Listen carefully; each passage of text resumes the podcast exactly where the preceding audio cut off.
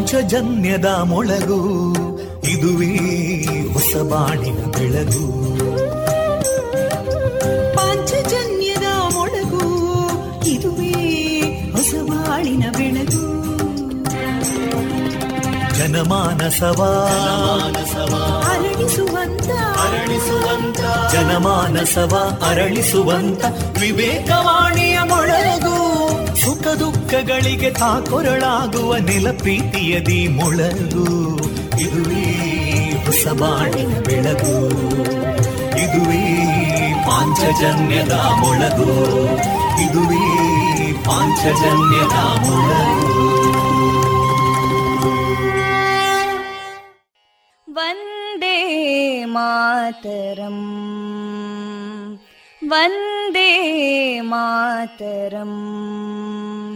ಸುಜಲಾಂ ಸುಫಲಾಂ ಮಲಯಜ ಶೀತಲಾಂ ಸಸ್ಯಶ್ಯಾಮಲಾಂ ಮಾತರಂ ವಂದೇ ಮಾತರಂ.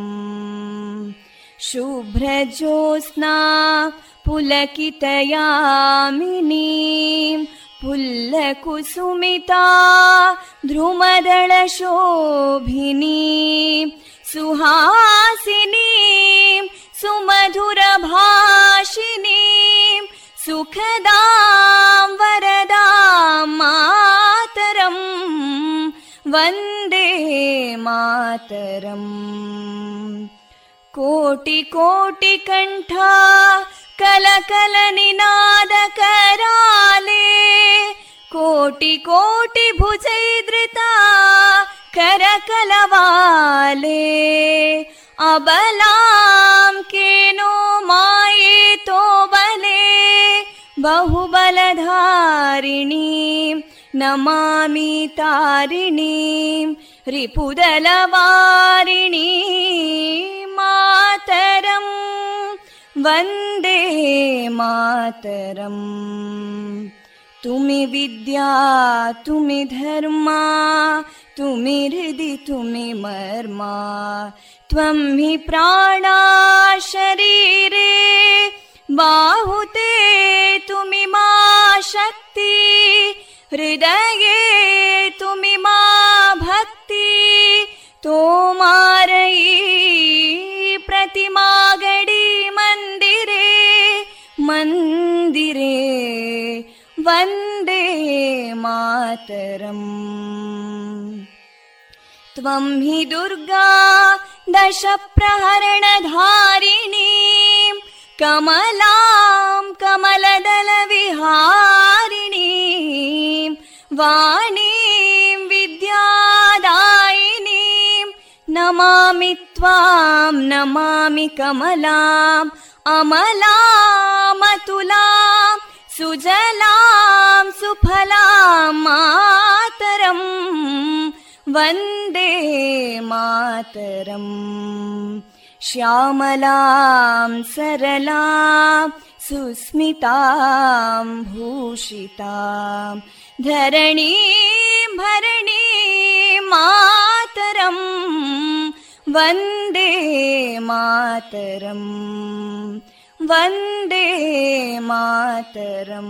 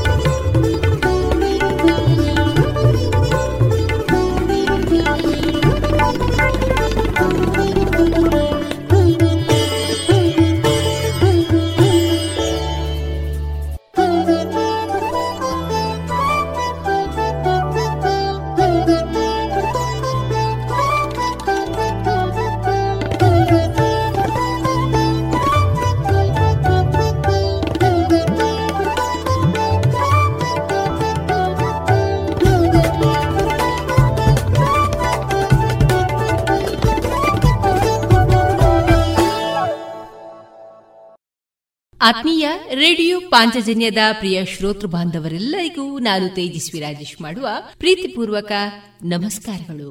ವಿವೇಕಾನಂದ ವಿದ್ಯಾವರ್ಧಕ ಸಂಘ ಪ್ರವರ್ತಿತ ಸಮುದಾಯ ಬಾನುಲಿ ಕೇಂದ್ರ radio Panchajanya ninety point eight FM, ಇದು ಜೀವ ಜೀವದ ಸ್ವರ ಸಂಚಾರ.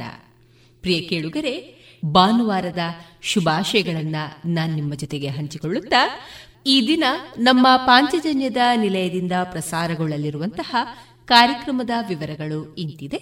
ಮೊದಲಿಗೆ ಶ್ರೀದೇವರ ಭಕ್ತಿಯ ಸ್ತುತಿ, ಸುಬುದ್ಧಿ ದಾಮೋದರ ದಾಸ್ ಅವರಿಂದ ಗೀತಾಮೃತ ಬಿಂದು, ಶ್ರೀಯುತ ಕೃಷ್ಣರಾಜ ಕೆದಿಲಾಯ ಅವರ ರಚಿತ ಚಿಂತನ ವಾಚನ, ಶೇಣಿ ಗೋಪಾಲಕೃಷ್ಣ ಭಟ್ ಚಾರಿಟೇಬಲ್ ಟ್ರಸ್ಟ್ ವತಿಯಿಂದ ಶೇಣಿ ಸಂಸ್ಮರಣೆ ಹರಿಕಥಾ ಸಪ್ತಾಹದ ಅಂಗವಾಗಿ ಪ್ರಸ್ತುತಗೊಂಡಂತಹ ಹರಿಕತೆ ಭಕ್ತ ಮಾರ್ಕಾಂಡೇಯ.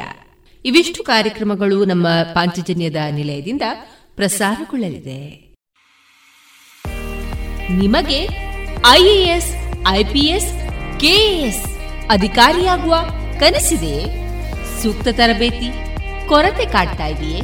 ಈಗೋ ಬಂದಿದೆ ಕನಸು ನನ್ನ ಸಾಗಿಸುವ ಸುವರ್ಣ ಅವಕಾಶ. ಮುತ್ತಿನ ನಗರಿ ಪುತ್ತೂರಿನಲ್ಲಿ ಸಿಗಲಿದೆ ಸ್ಪರ್ಧಾತ್ಮಕ ಪರೀಕ್ಷೆಗಳ ಬುನಾದಿ ಶಿಕ್ಷಣ. ವಿದ್ಯಾರ್ಥಿಗಳು, ಉದ್ಯೋಗಿಗಳು ಹಾಗೂ ಉದ್ಯಮಿಗಳಿಗಾಗಿ ವಿವೇಕಾನಂದ ಐ ಎ ಎಸ್ ಅಧ್ಯಯನ ಕೇಂದ್ರ ಯಶಸ್ಸಿನಲ್ಲಿ ಯಶಸ್ಸಿನತ್ತ ನಿಖರ ಹೆಜ್ಜೆ ಎಂಬ ಘೋಷವಾಕ್ಯದಲ್ಲಿ ಆರಂಭವಾಗಲಿದೆ ಯಶಸ್ ಹಂಡ್ರೆಡ್ ಎಂಬ ವಾರಾಂತ್ಯದ ಶಿಕ್ಷಣ ಯೋಜನೆ. ತರಗತಿಗಳು ಶನಿವಾರ ಮಧ್ಯಾಹ್ನ ಮತ್ತು ಭಾನುವಾರ ಮಾತ್ರ. ಅಪಾರ ಅನುಭವವಿರುವಂತಹ ತಜ್ಞ ತರಬೇತುದಾರರಿಂದ ಇಂಗ್ಲಿಷ್ ಮತ್ತು ಕನ್ನಡದಲ್ಲಿ ಪಾಠ.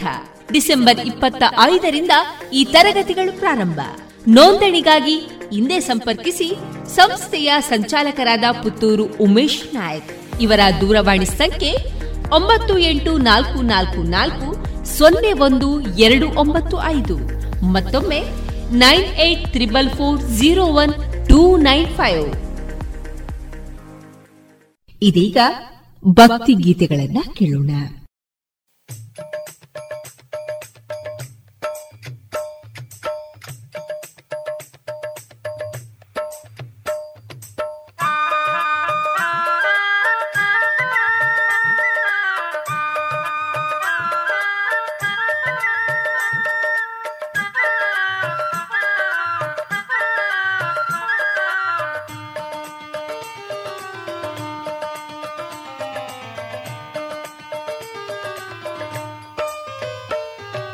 ಸಂಕಟವೆಲ್ಲ ಹರ ಹರ ಎಂದಿತು ಸಂಕಷ್ಟ ಹರನ ನೆನೆಯುತ್ತಿರೆ.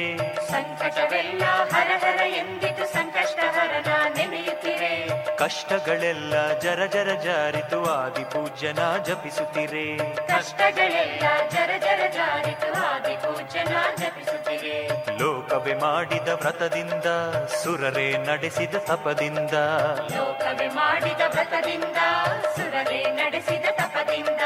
ಸಂಕಟವೆಲ್ಲ ಹರ ಹರ ಎಂದಿತು ಸಂಕಷ್ಟ ಹರನ ನೆನೆಯುತ್ತಿರೆ. ಸಂಕಟವೆಲ್ಲ ಹರ ಹರ ಎಂದಿತು ಸಂಕಷ್ಟ ಹರನ ನೆನೆಯುತ್ತಿರೆ. ಕಷ್ಟಗಳೆಲ್ಲ ಜರ ಜರ ಜಾರಿತು ಆದಿ ಪೂಜ್ಯನ ಜಪಿಸುತ್ತಿರೆ. ಕಷ್ಟಗಳೆಲ್ಲ ಜರ ಜರ ಜಾರಿತು ಆದಿ ಪೂಜ್ಯನ ಜಪಿಸುತ್ತಿರೆ.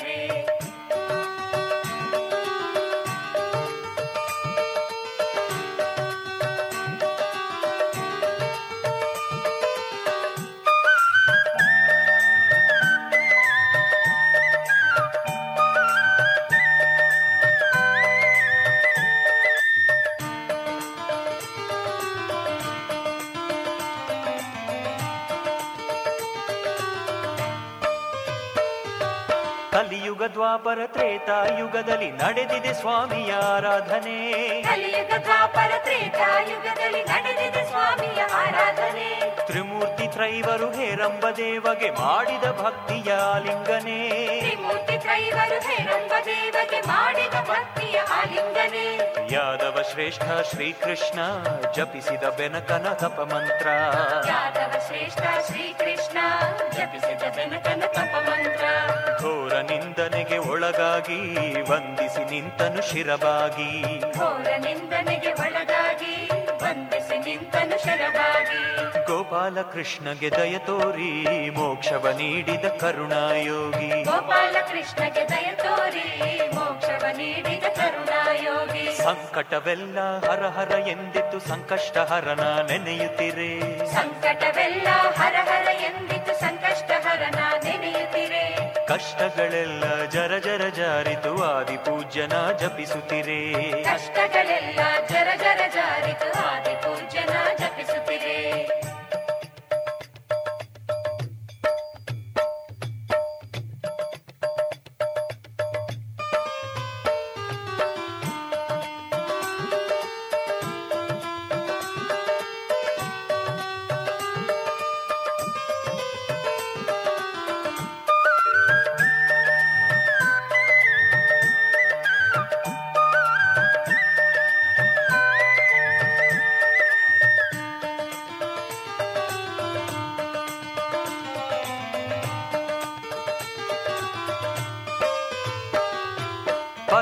ಕುವರಿ ಪಾರ್ವತಿ ದೇವಿಯು ಪರ್ವತನಲ್ಲಿ ಜನಿಸಿಹಳು, ಪರ್ವತ ಕುವರಿ ಪಾರ್ವತಿ ದೇವಿಯು ಪರ್ವತನಲ್ಲಿ ಜನಿಸಿಹಳು. ಪೂರ್ವ ಜನ್ಮದ ದಾಕ್ಷಾಯಣಿಯ ಪ್ರತಿರೂಪ ತಾಯವಳು, ಪೂರ್ವ ಜನ್ಮದ ದಾಕ್ಷಾಯಣಿಯ ಪ್ರತಿರೂಪ ತಾಯವಳು. ಶಿವನನ್ನು ಪಡೆಯಲು ಹಂಬಲಿಸಿ ಸುತನನ್ನು ಕರೆದಳು ತಾನೆನಿಸಿ, ಶಿವನನ್ನು ಪಡೆಯಲು ಹಂಬಲಿಸಿ ಸುತನನ್ನು ಕರೆದಳು ತಾನೆನಿಸಿ.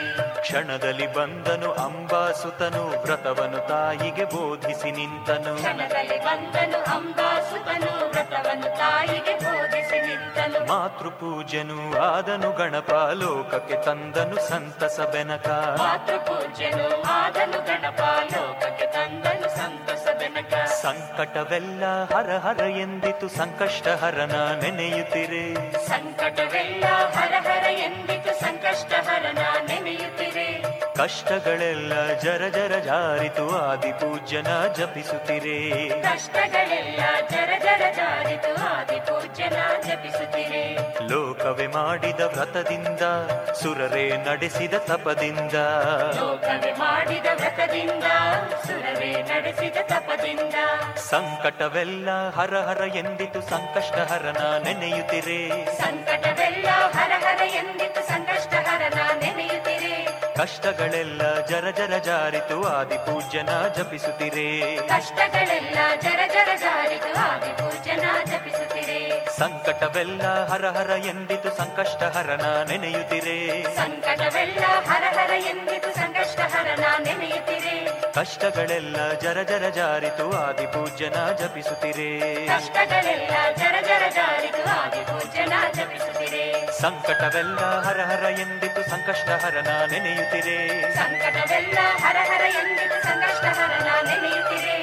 ಕಷ್ಟಗಳೆಲ್ಲ ಜರ ಜರ ಜಾರಿತು ಆದಿ ಪೂಜ್ಯನ ಜಪಿಸುತ್ತಿರೆ, ಕಷ್ಟಗಳೆಲ್ಲ ಜರ ಜರ ಜಾರಿತು ಆದಿ ಪೂಜ್ಯನ ಜಪಿಸುತ್ತಿರೆ.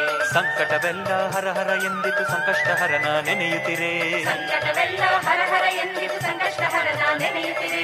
ಕಷ್ಟಗಳೆಲ್ಲ ಜರ ಜರ ಜಾರಿತು ಆದಿ ಪೂಜ್ಯನ ಜಪಿಸುತ್ತಿರೆ, ಕಷ್ಟಗಳೆಲ್ಲ ಜರ ಜರ ಜಾರಿತು ಆದಿ ಪೂಜ್ಯನ ಜಪಿಸುತ್ತಿರೆ.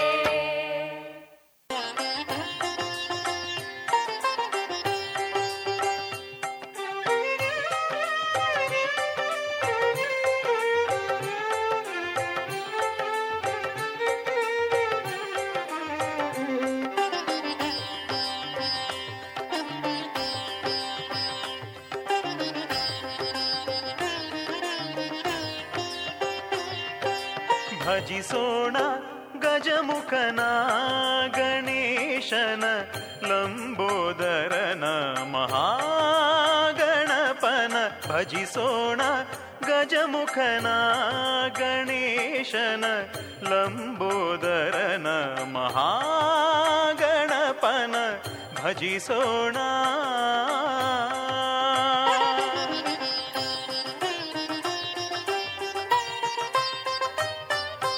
ಭಕ್ತಾಘನಾಶನ ಭಕ್ತಾನುಕಂಪನ ಅಂಬಾಸುತನ ವಿಘ್ನೇಶ್ವರನ. ಭಕ್ತಾಘನಾಶನ ಭಕ್ತಾನುಕಂಪನ ಅಂಬಾಸುತನ ವಿಘ್ನೇಶ್ವರನ. ಭಜಿಸೋಣ ಭಜಿಸೋಣ ಭಜಿಸೋಣ ಗಜಮುಖನ ಗಣೇಶನ ಲಂಬೋದರನ ಮಹಾಗಣಪನ. ಭಜಿಸೋಣ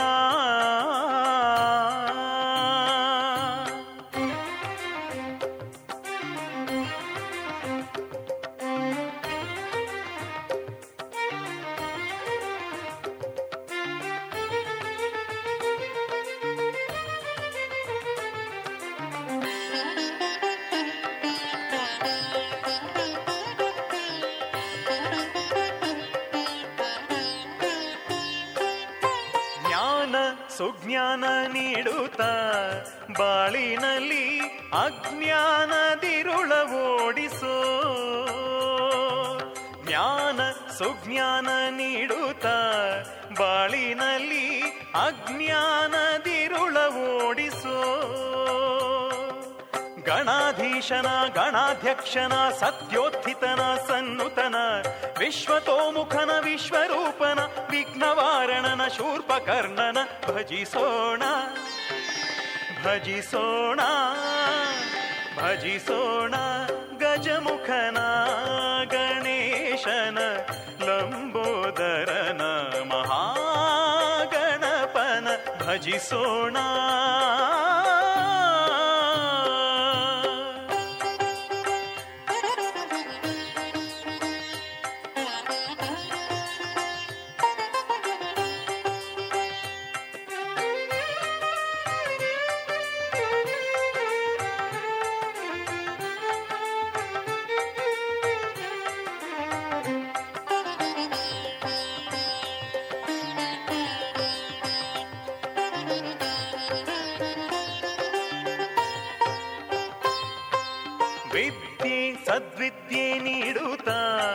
ಬಾಳಿನಲ್ಲಿ ಸತ್ಸಂಗವನು ಕರುಣಿಸೋ ವಿದ್ಯೆ ಸದ್ವಿದ್ಯೆ ನೀಡುತ್ತ ಬಾಳಿನಲ್ಲಿ ಸತ್ಸಂಗವನು ಕರುಣಿಸೋ ಉದಾರಾಂಗನ ಉದಾರ ಚರಿತನ ಉದ್ಧತ ರೂಪನ ಉತ್ತಮನ ಗೌರಿ ಕಂದನ ಹೇರಂಬನ ಸಿದ್ಧಿ ವಿನಾಯಕ ಸ್ಕಂದಾಗ್ರಜನ ಭಜಿಸೋಣ ಭಜಿಸೋಣ ಭಜಿಸೋಣ ಗಜಮುಖನ ಗಣೇಶನ ಲಂಬೋದರನ ಮಹಾಗಣಪನ ಭಜಿಸೋಣ.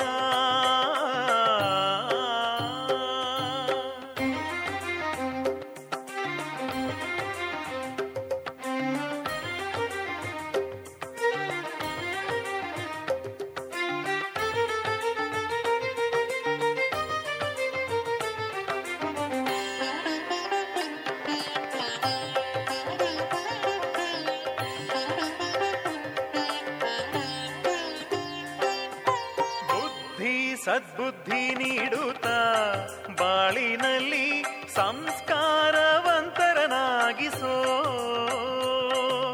ಬುದ್ಧಿ ಸದ್ಬುದ್ಧಿ ನೀಡುತ್ತ ಬಾಳಿನಲ್ಲಿ ಸಂಸ್ಕಾರವಂತರನಾಗಿಸೋ ವಕ್ರತುಂಡನ ಮಹಾಕಾಯನ ಶುಕ್ಲಾಂಬರಧರ ಶುಭಕರನ ಸುರಾರಾಧ್ಯನ ಸುರಾಧ್ಯಕ್ಷನ ಅಸುರ ಸಂಹರನ ಸರ್ವೇಶ್ವರನ ಭಜಿಸೋಣ ಭಜಿಸೋಣ ಭಜಿಸೋಣ ಗಜಮುಖನ ಗಣೇಶನ ಲಂಬೋದರನ ಮಹಾಗಣಪನ ಭಜಿಸೋಣ ಗಜಮುಖನ ಗಣೇಶನ ಲಂಬೋದರನ ಮಹಾಗಣಪನ ಭಜಿಸೋಣ.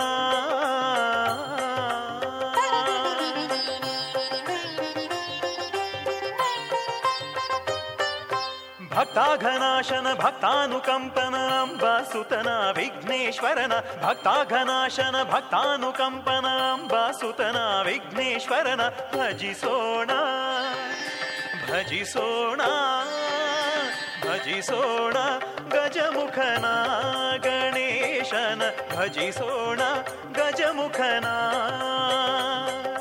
ಭಜಿಸೋಣ ಗಜಮುಖನ ಗಣೇಶನ ಭಜಿಸೋಣ ಗಜಮುಖನ ಭಜಿಸೋಣ ಗಜಮುಖನ ಗಣೇಶನ ಭಜಿಸೋಣ ಗಜಮುಖನ ಭಜಿಸೋಣ ಗಜಮುಖ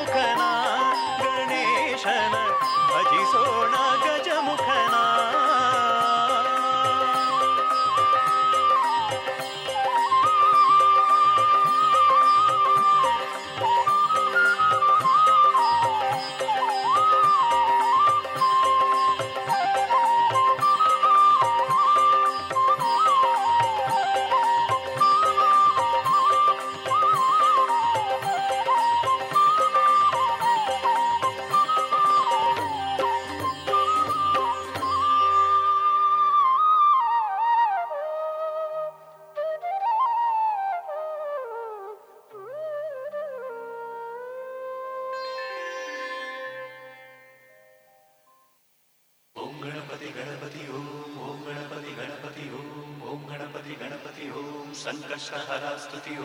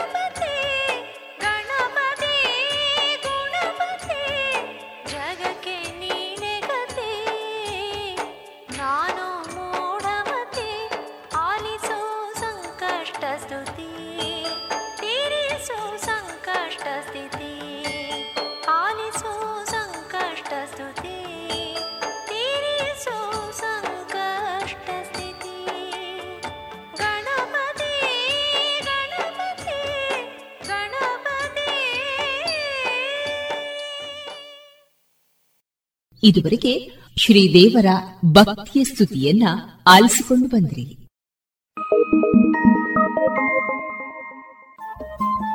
ರೇಡಿಯೋ ಪಾಂಚಜನ್ಯ ತೊಂಬತ್ತು ಬಿಂದು ಎಂಟು ಎಫ್ಎಂ ಸಮುದಾಯ ಬಾನುಲಿ ಕೇಂದ್ರ ಪುತ್ತೂರು. ಇದು ಜೀವ ಜೀವದ ಸ್ವರ ಸಂಚಾರ.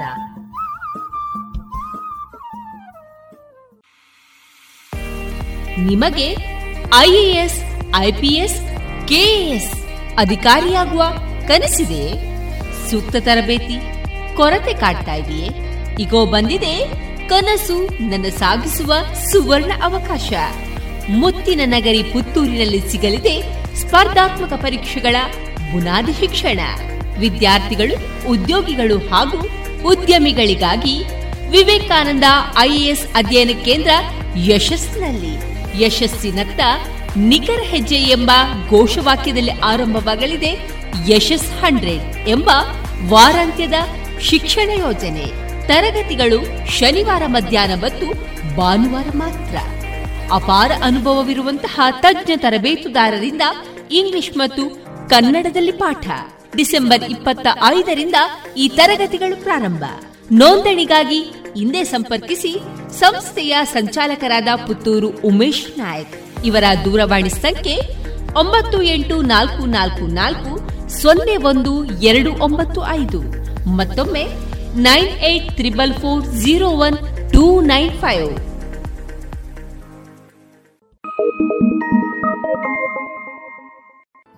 ಇನ್ನೀಗ ಇಸ್ಕಾನ್ ಶ್ರೀ ಶ್ರೀ ರಾಧಾ ಗೋವಿಂದ ಮಂದಿರ ಮಂಗಳೂರು ಇಲ್ಲಿನ ಸುಬುದ್ಧಿ ದಾಮೋದರ್ ದಾಸ್ ಅವರಿಂದ ಕೇಳಿ ಗೀತಾಮೃತ ಬಿಂದು.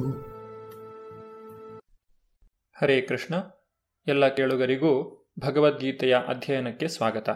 ಭಗವಾನ್ ಶ್ರೀಕೃಷ್ಣನು ಹದಿಮೂರನೇ ಅಧ್ಯಾಯದ ಕೊನೆಯ ಭಾಗದಲ್ಲಿ ಈ ಅಧ್ಯಾಯವನ್ನು ಅಧ್ಯಯನ ಮಾಡುವುದರಿಂದ ಉಂಟಾಗುವಂತಹ ಫಲಶ್ರುತಿಯನ್ನು ತಿಳಿಸುತ್ತಿದ್ದಾನೆ.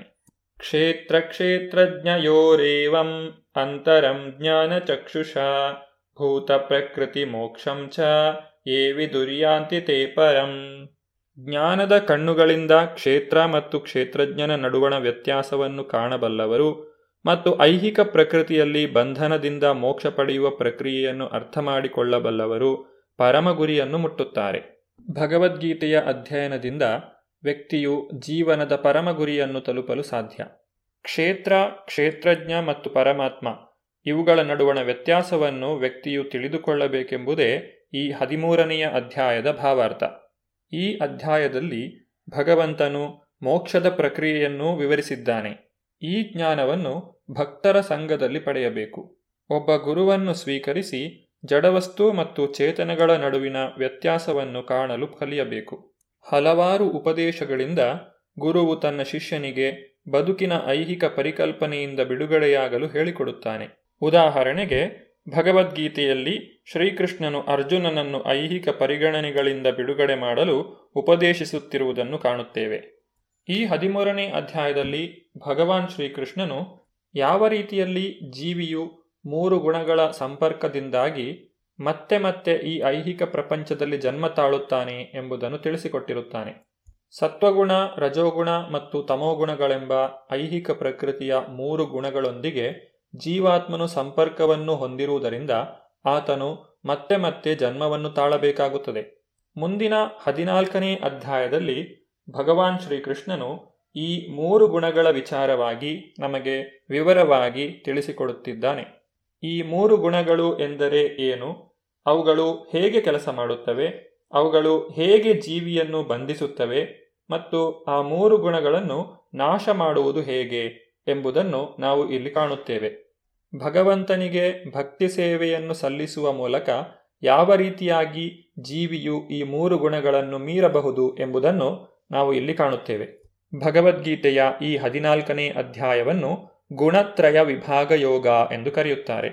ಇದು ನಮಗೆ ಭೌತಿಕ ಪ್ರಕೃತಿಯ ತ್ರಿಗುಣಗಳ ಬಗ್ಗೆ ತಿಳಿಸಿಕೊಡುತ್ತದೆ.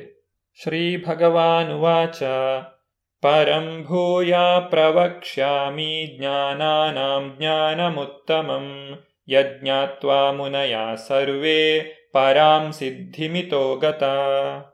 ಅನುವಾದ: ದೇವೋತ್ತಮ ಪರಮಪುರುಷನು ಹೀಗೆ ಹೇಳಿದನು, ಎಲ್ಲ ಜ್ಞಾನಗಳಲ್ಲಿ ಅತ್ಯುತ್ತಮವಾದ ಈ ಜ್ಞಾನವನ್ನು ನಾನು ಮತ್ತೆ ನಿನಗೆ ಹೇಳುತ್ತೇನೆ. ಈ ಜ್ಞಾನವನ್ನು ತಿಳಿದುಕೊಂಡು ಮುನಿಗಳು ಪರಮಸಿದ್ಧಿಯನ್ನು ಪಡೆದರು. ಇದಂ ಜ್ಞಾನಂ ಉಪಾಶ್ರಿತ್ಯ ಮಮ ಸಾಧರ್ಮ್ಯಮಾಗತ ಸರ್ಗೇಪಿ ನೋಪಜಾಯಂತೆ ಪ್ರಲಯೇನ ವ್ಯಥಂತಿ ಚ. ಅನುವಾದ: ಈ ಜ್ಞಾನದಲ್ಲಿ ನೆಲೆಗೊಂಡವನು ನನ್ನ ರೀತಿಯ ದಿವ್ಯ ಸ್ವಭಾವವನ್ನು ಪಡೆಯುವನು. ಹೀಗೆ ನೆಲೆಗೊಂಡವನು ಸೃಷ್ಟಿಕಾಲದಲ್ಲಿ ಹುಟ್ಟುವುದಿಲ್ಲ ಮತ್ತು ಪ್ರಳಯ ಕಾಲದಲ್ಲಿ ವ್ಯಥೆಪಡುವುದಿಲ್ಲ. ಪರಿಪೂರ್ಣ ಜ್ಞಾನವನ್ನು ಪಡೆದಂತಹ ಮನುಷ್ಯನು ದೇವೋತ್ತಮ ಪರಮಪುರುಷನೊಂದಿಗೆ ಗುಣಾತ್ಮಕ ಸಮಾನತೆಯನ್ನು ಪಡೆಯುವನು. ಹುಟ್ಟು ಸಾವುಗಳ ಪುನರಾವರ್ತನೆಯಿಂದ ಬಿಡುಗಡೆ ಹೊಂದುವನು. ಆದರೆ ಜೀವಾತ್ಮನಾಗಿ ತನ್ನ ಪ್ರತ್ಯೇಕ ಇರುವನ್ನು ಕಳೆದುಕೊಳ್ಳುವುದಿಲ್ಲ. ಬಿಡುಗಡೆಯ ನಂತರವೂ ಭಕ್ತರು ತಮ್ಮ ಪ್ರತ್ಯೇಕ ಅಸ್ತಿತ್ವವನ್ನು ಕಳೆದುಕೊಳ್ಳುವುದಿಲ್ಲ. ಭೌತಿಕ ಜಗತ್ತಿನಲ್ಲಿ ನಾವು ಪಡೆಯುವಂತಹ ಸಾಮಾನ್ಯವಾದಂತಹ ಜ್ಞಾನವು ಐಹಿಕ ಪ್ರಕೃತಿಯ ಗುಣತ್ರಯಗಳ ಕಲ್ಮಶದಿಂದ ಕೂಡಿರುತ್ತದೆ. ಪ್ರಕೃತಿಯ ಗುಣತ್ರಯಗಳ ಕಲ್ಮಶದ ಸೋಂಕಿಲ್ಲದ ಜ್ಞಾನಕ್ಕೆ ದಿವ್ಯಜ್ಞಾನ ಎಂದು ಹೆಸರು. ಈ ದಿವ್ಯಜ್ಞಾನದಲ್ಲಿ ನೆಲೆಸುತ್ತಲೇ ವ್ಯಕ್ತಿಯು ಪರಮಪುರುಷನೊಡನೆ ಒಂದೇ ನೆಲೆಯಲ್ಲಿ ಇರುತ್ತಾನೆ. ಈ ಭೌತಿಕ ಜಗತ್ತಿನಲ್ಲಿ ವೈವಿಧ್ಯತೆಗಳು ಇರುವಂತೆಯೇ ಆಧ್ಯಾತ್ಮಿಕ ಜಗತ್ತಿನಲ್ಲಿಯೂ ವೈವಿಧ್ಯವಿರುತ್ತದೆ. ಆಧ್ಯಾತ್ಮಿಕ ಗಗನದಲ್ಲಿ ವ್ಯಕ್ತಿಯು ಆಧ್ಯಾತ್ಮಿಕ ರೂಪವನ್ನು ಪಡೆಯುತ್ತಾನೆ. ಅಲ್ಲಿಯ ವಾತಾವರಣವು ಕಲ್ಮಶರಹಿತವಾದದ್ದು. ಅಲ್ಲಿ ಗುಣದಲ್ಲಿ ವ್ಯಕ್ತಿಯು ಭಗವಂತನಿಗೆ ಸಮಾನನು. ಇಂತಹ ಜ್ಞಾನವನ್ನು ಪಡೆಯಲು ಮನುಷ್ಯನು ಎಲ್ಲ ಆಧ್ಯಾತ್ಮಿಕ ಗುಣಗಳನ್ನು ಬೆಳೆಸಿಕೊಳ್ಳಬೇಕು. ಹೀಗೆ ಆಧ್ಯಾತ್ಮಿಕ ಗುಣಗಳನ್ನು ಬೆಳೆಸಿಕೊಂಡವನಿಗೆ ಐಹಿಕ ಜಗತ್ತಿನ ಸೃಷ್ಟಿಯಿಂದಾಗಲಿ ವಿನಾಶದಿಂದಾಗಲಿ ಯಾವ ಪರಿಣಾಮವೂ ಆಗುವುದಿಲ್ಲ.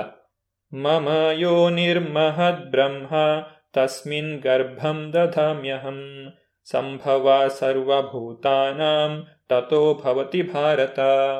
ಅನುವಾದ: ಭರತವಂಶದವನಾದ ಅರ್ಜುನನೇ, ಒಟ್ಟು ಐಹಿಕ ವಸ್ತುವಿಗೆ ಬ್ರಹ್ಮನ್ ಎಂದು ಹೆಸರು. ಅದು ಜನನದ ಮೂಲ. ನಾನು ಆ ಬ್ರಹ್ಮನ್ಗೆ ಗರ್ಭಾದಾನ ಮಾಡಿ ಎಲ್ಲ ಜೀವಿಗಳು ಹುಟ್ಟುವುದು ಸಾಧ್ಯವಾಗುವಂತೆ ಮಾಡುತ್ತೇನೆ. ಸಮಸ್ತ ವಿಶ್ವದ ಅಭಿವ್ಯಕ್ತಿಯ ಒಟ್ಟು ಕಾರಣ ಮಹತ್ತತ್ವ. ಇದರಲ್ಲಿ ಗುಣತ್ರಯಗಳಿವೆ.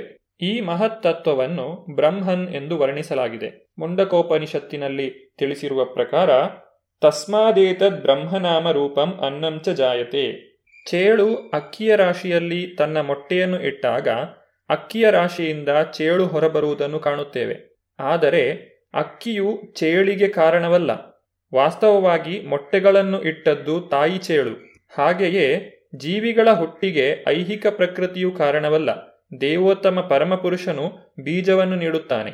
ಇದನ್ನು ತಾಂಡೂಲ ವೃಶ್ಚಿಕ ನ್ಯಾಯ ಎಂದು ಕರೆಯುತ್ತಾರೆ. ಪ್ರತಿಯೊಬ್ಬ ಜೀವಿಯು ತನ್ನ ಹಿಂದಿನ ಕರ್ಮಗಳಿಗೆ ಅನುಗುಣವಾಗಿ ಬೇರೆ ದೇಹವನ್ನು ಪಡೆಯುತ್ತಾನೆ. ಇದನ್ನು ಐಹಿಕ ಪ್ರಕೃತಿಯು ಸೃಷ್ಟಿಸುತ್ತದೆ. ಇದರಿಂದ ಜೀವಿಯು ತನ್ನ ಹಿಂದಿನ ಕರ್ಮಗಳಿಗೆ ಅನುಗುಣವಾಗಿ ಸುಖವನ್ನೋ ದುಃಖವನ್ನೋ ಅನುಭವಿಸುವುದು ಸಾಧ್ಯವಾಗುತ್ತದೆ.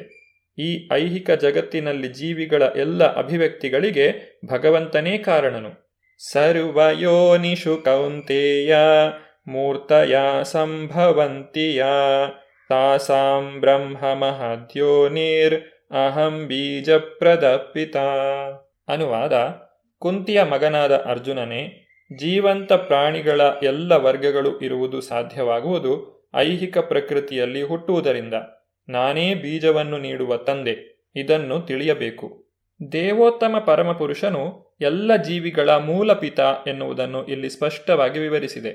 ಜೀವಿಗಳು ಐಹಿಕ ಪ್ರಕೃತಿ ಮತ್ತು ಆಧ್ಯಾತ್ಮಿಕ ಪ್ರಕೃತಿಗಳ ಸಂಯೋಜನೆಗಳು. ಇಂತಹ ಜೀವಿಗಳು ಈ ಲೋಕದಲ್ಲಿ ಮಾತ್ರವಲ್ಲ, ಎಲ್ಲ ಲೋಕಗಳಲ್ಲಿಯೂ ಕಾಣಬರುತ್ತವೆ. ಬ್ರಹ್ಮನು ನೆಲೆಸಿರುವ ಅತ್ಯುನ್ನತ ಲೋಕದಲ್ಲಿಯೂ ಇವರನ್ನು ಕಾಣಬಹುದು. ಸತ್ವಂ ರಜಸ್ತಮ ಇತಿ ಗುಣ ಪ್ರಕೃತಿ ಸಂಭವ ನಿಬಧ್ನಂತಿ ಮಹಾಬಾಹೋ ದೇಹೇ ದೇಹಿನಮವ್ಯಯಂ. ಅನುವಾದ: ಐಹಿಕ ಪ್ರಕೃತಿಯಲ್ಲಿ ಮೂರು ಗುಣಗಳಿವೆ: ಸತ್ವ, ರಜಸ್ಸು ಮತ್ತು ತಮಸ್ಸು. ಮಹಾಬಾಹುವಾದ ಅರ್ಜುನನೇ, ನಿತ್ಯನಾದ ಜೀವಿಯು ಪ್ರಕೃತಿಯೊಡನೆ ಸಂಪರ್ಕ ಪಡೆದಾಗ ಅವನು ಈ ಗುಣಗಳ ಬಂಧನಕ್ಕೆ ಸಿಕ್ಕಿಕೊಳ್ಳುತ್ತಾನೆ. ಜೀವಿಯು ಆಧ್ಯಾತ್ಮಿಕನಾದವನು. ಆದ್ದರಿಂದ ಅವನಿಗೂ ಐಹಿಕ ಪ್ರಕೃತಿಗೂ ಸಂಬಂಧವಿಲ್ಲ. ಆದರೂ ಆತನು ಐಹಿಕ ಜಗತ್ತಿನಿಂದ ಬದ್ಧನಾದ್ದರಿಂದ ಅವನು ಐಹಿಕ ಪ್ರಕೃತಿಯ ಗುಣತ್ರಯಗಳ ಪ್ರಭಾವಕ್ಕೆ ಒಳಗಾಗುತ್ತಾನೆ. ತತ್ರ ಸತ್ವಂ ನಿರ್ಮಲತ್ವಾತ್ ಪ್ರಕಾಶಕಮನಾಮಯಂ ಸುಖ ಸಂಗೇನ ಬಧ್ನಾತಿ ಜ್ಞಾನ ಸಂಗೇನ ಚಾನಘ. ಅನುವಾದ: ಪಾಪರಹಿತನೇ, ಸಾತ್ವಿಕ ಗುಣವು ಇತರ ಗುಣಗಳಿಗಿಂತ ನಿರ್ಮಲವಾದುದು. ಆ ಕಾರಣದಿಂದ ಅದು ಪ್ರಕಾಶಮಾನವಾದದ್ದು. ಅದು ಮನುಷ್ಯನನ್ನು ಎಲ್ಲ ಪಾಪಕರ ಪ್ರತಿಕ್ರಿಯೆಗಳಿಂದ ಬಿಡುಗಡೆ ಮಾಡುತ್ತದೆ.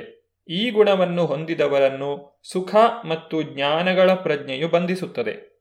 ಐಹಿಕ ಪ್ರಕೃತಿಯಿಂದ ಬದ್ಧರಾದ ಜೀವಿಗಳು ಹಲವು ಬಗೆಗಳವರು. ಒಬ್ಬನು ಸುಖವಾಗಿರುತ್ತಾನೆ, ಮತ್ತೊಬ್ಬನು ಬಹು ಚಟುವಟಿಕೆಯಿಂದ ಇರುತ್ತಾನೆ, ಇನ್ನೊಬ್ಬನು ನಿಸ್ಸಹಾಯಕನಾಗಿರುತ್ತಾನೆ. ಈ ಎಲ್ಲ ಬಗೆಗಳ ಮಾನಸಿಕ ಅಭಿವ್ಯಕ್ತಿಗಳು ಪ್ರಕೃತಿಯಲ್ಲಿ ಜೀವಿಗಳ ಬದ್ಧ ಸ್ಥಿತಿಗೆ ಕಾರಣ.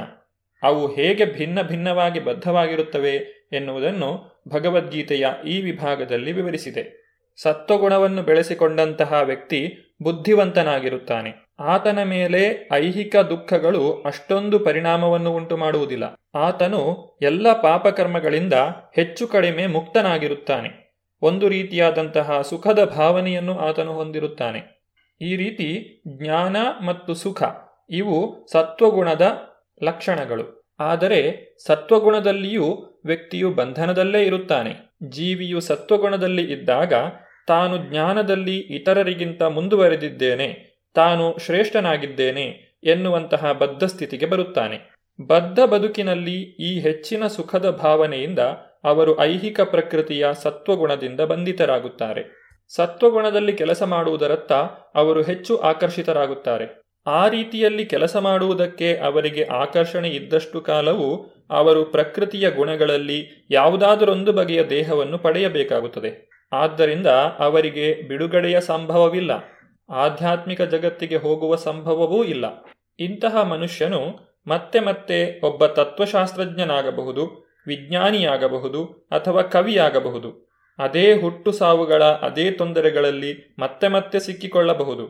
ಸತ್ವಗುಣದ ವಿಚಾರ ಈ ರೀತಿಯದ್ದಾದರೆ, ರಜೋಗುಣ ಮತ್ತು ತಮೋಗುಣಗಳಲ್ಲಿ ವ್ಯಕ್ತಿಯು ಯಾವ ರೀತಿಯಾಗಿ ವರ್ತಿಸುತ್ತಾನೆ ಎಂಬುದನ್ನು ನಾವು ಮುಂದಿನ ಸಂಚಿಕೆಯಲ್ಲಿ ನೋಡೋಣ. ಧನ್ಯವಾದಗಳು. ಹರೇ ಕೃಷ್ಣ. ಇದುವರೆಗೆ ಇಸ್ಕಾನ್ ಶ್ರೀ ಶ್ರೀ ರಾಧಾ ಗೋವಿಂದ ಮಂದಿರ, ಮಂಗಳೂರು ಇಲ್ಲಿನ ಸುಬುದ್ಧಿ ದಾಮೋದರ್ ದಾಸ್ ಅವರಿಂದ ಗೀತಾಮೃತ ಬಿಂದು ಆಲಿಸಿದಿರಿ.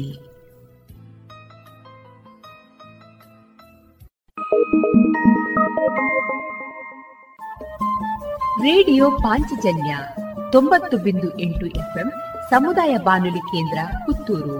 ಇದು ಜೀವ ಜೀವದ ಸ್ವರ ಸಂಚಾರ.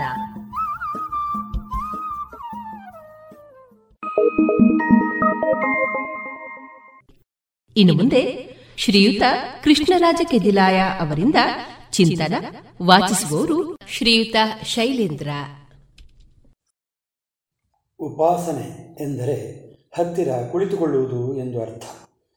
ಯಾರ ಹತ್ತಿರ ಕುಳಿತುಕೊಳ್ಳುವುದು? ದೇವರ ಹತ್ತಿರ ಕುಳಿತುಕೊಳ್ಳುವುದು. ಏಕೆ ದೇವರ ಹತ್ತಿರ ಕುಳಿತುಕೊಳ್ಳಬೇಕು? ಪೂಜಿಸಲಿಕ್ಕಾಗಿ. ದೇವರನ್ನು ಏಕೆ ಪೂಜಿಸಬೇಕು? ನಮಗಾಗುವ ಭಯದ ನಿವಾರಣೆಗಾಗಿ. ನಮಗಾಗುವ ಭಯ ಯಾವುದರದ್ದು? ನಾನು, ನನ್ನದು, ನನಗೆ ಎನ್ನುವ ಸ್ವಾರ್ಥಪೂರಿತವಾದ ಭಯ. ಭಯಕ್ಕೆ ಕಾರಣವೇನು? ಅಹಂಕಾರವೇ ಭಯಕ್ಕೆ ಕಾರಣ. ಹೌದು, ನಾನು, ನನ್ನದು, ನನಗೆ ಎನ್ನುವಾಗ ಎಲ್ಲ ಅಲ್ಲಿ ಅಹಂಕಾರವಿರುತ್ತದೆ. ಅಹಂಕಾರವಿಲ್ಲದಿದ್ದರೆ ಅಂಥ ಮಾತೇ ಬರುವುದಿಲ್ಲ. ಅಹಂಕಾರ ಹೋಗಬೇಕಾದರೆ ನೀನು, ನಿನಗೆ, ಇದು ನನ್ನದಲ್ಲ, ಇದನ್ನ ಮಮ ಅನ್ನುತ್ತಿರಬೇಕು. ಇದನ್ನೇ ನಾವು ಉಪಾಸನೆಯಲ್ಲಿ ಮಾಡಬೇಕಾದುದು. ಯಜ್ಞ ಎಂದರೂ ಇದೆ. ದೇವರ ಹತ್ತಿರ ಕುಳಿತುಕೊಂಡಿರುವಾಗ, ದಾನ ಮಾಡುತ್ತಿರುವಾಗ ಭಯದ ನೆರಳು ಸೋಂಕುವುದಾದರೂ ಹೇಗೆ? ದೇವರು ನಮ್ಮನ್ನು ರಕ್ಷಿಸುತ್ತಾನೆ ಎನ್ನುವ ಭಾವನೆ ಕೊಡುವ ಧೈರ್ಯ ಮತ್ತಾವುದರಿಂದ ಸಿಗಲು ಸಾಧ್ಯ? ತ್ಯಾಗ ಮಾಡುತ್ತಿರುವ ಆತನಿಗೆ ಯಾತರ ಭಯವೂ ಇಲ್ಲ. ಭಯದಲ್ಲಿ ನಾನಾ ಥರದ ಭಯಗಳಿವೆ. ಚೋರ ಭಯ, ಶತ್ರು ಭಯ, ವ್ಯಾಧಿ ಭಯ, ಹೀಗೆ ಹಲವಾರು. ನಾನು ಯಾರು ಗೊತ್ತುಂಟಾ, ನನ್ನ ತಂಟೆಗೆ ಬಂದರೆ ನಿನ್ನನ್ನು ನೋಡಿಕೊಳ್ಳುತ್ತೇನೆ, ಹುಷಾರ್, ಹೀಗೆ ಎಚ್ಚರಿಕೆ ಕೊಡುವುದನ್ನು ಕೇಳಿದ್ದಿರಲ್ಲ. ಇದರ ಹಿಂದೆ ತಮ್ಮನ್ನು ರಕ್ಷಿಸಿಕೊಳ್ಳುವ ಭಯದ ನಿವಾರಣೆಯ ಎಚ್ಚರಿಕೆ ಗಂಟೆ ಇದೆ ಎಂಬುದನ್ನು ಗಮನಿಸಿದ್ದೀರಾ? ನಾನು ಇಲ್ಲಿದ್ದೇನೆ, ಕಾಣಿಸೋದಿಲ್ಲವಾ ಎನ್ನುವ ಮಾತು ಕೂಡ ನಮ್ಮನ್ನು ನಾವು ರಕ್ಷಿಸಿಕೊಳ್ಳುವ ವಿಧಾನವೇ. ಅದರ ಬದಲು ನೀನು, ನಿನ್ನದು, ನಿನಗೆ ಎನ್ನಿ. ಆಗ ಆಗುವ ನಿರ್ಭಯತೆಯ ಆನಂದವನ್ನು ಅನುಭವಿಸಿದವರೇ ಬಲ್ಲರು. ನನಗೆ ಊಟ ಹಾಕಿ ಎನ್ನುವಾಗ ನಮಗೆ ಹಸಿವಿನ ಭಯ ಕಾಡುತ್ತಿರುತ್ತದೆ. ಅದರ ಬದಲು ನಿನಗೆ ಊಟ ಹಾಕುತ್ತೇನೆ ಅನ್ನುವಾಗ ನಮ್ಮಲ್ಲಿ ಯಾವ ಭಯವೂ ಇರುವುದಿಲ್ಲ. ಅದರ ಬದಲು ಇನ್ನೊಬ್ಬರಿಗೆ ಊಟ ಹಾಕಿದ ತೃಪ್ತಿ ನೆಲೆಸಿರುತ್ತದೆ.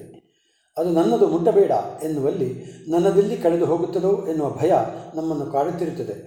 ಉಪಾಸನೆಯಲ್ಲಿ ನಾನು, ನನ್ನದು, ನನಗೆ ಎಂಬ ಅಹಂಕಾರದ ಮೋಹವನ್ನು ಕಳೆದುಕೊಳ್ಳುತ್ತೇವೆ.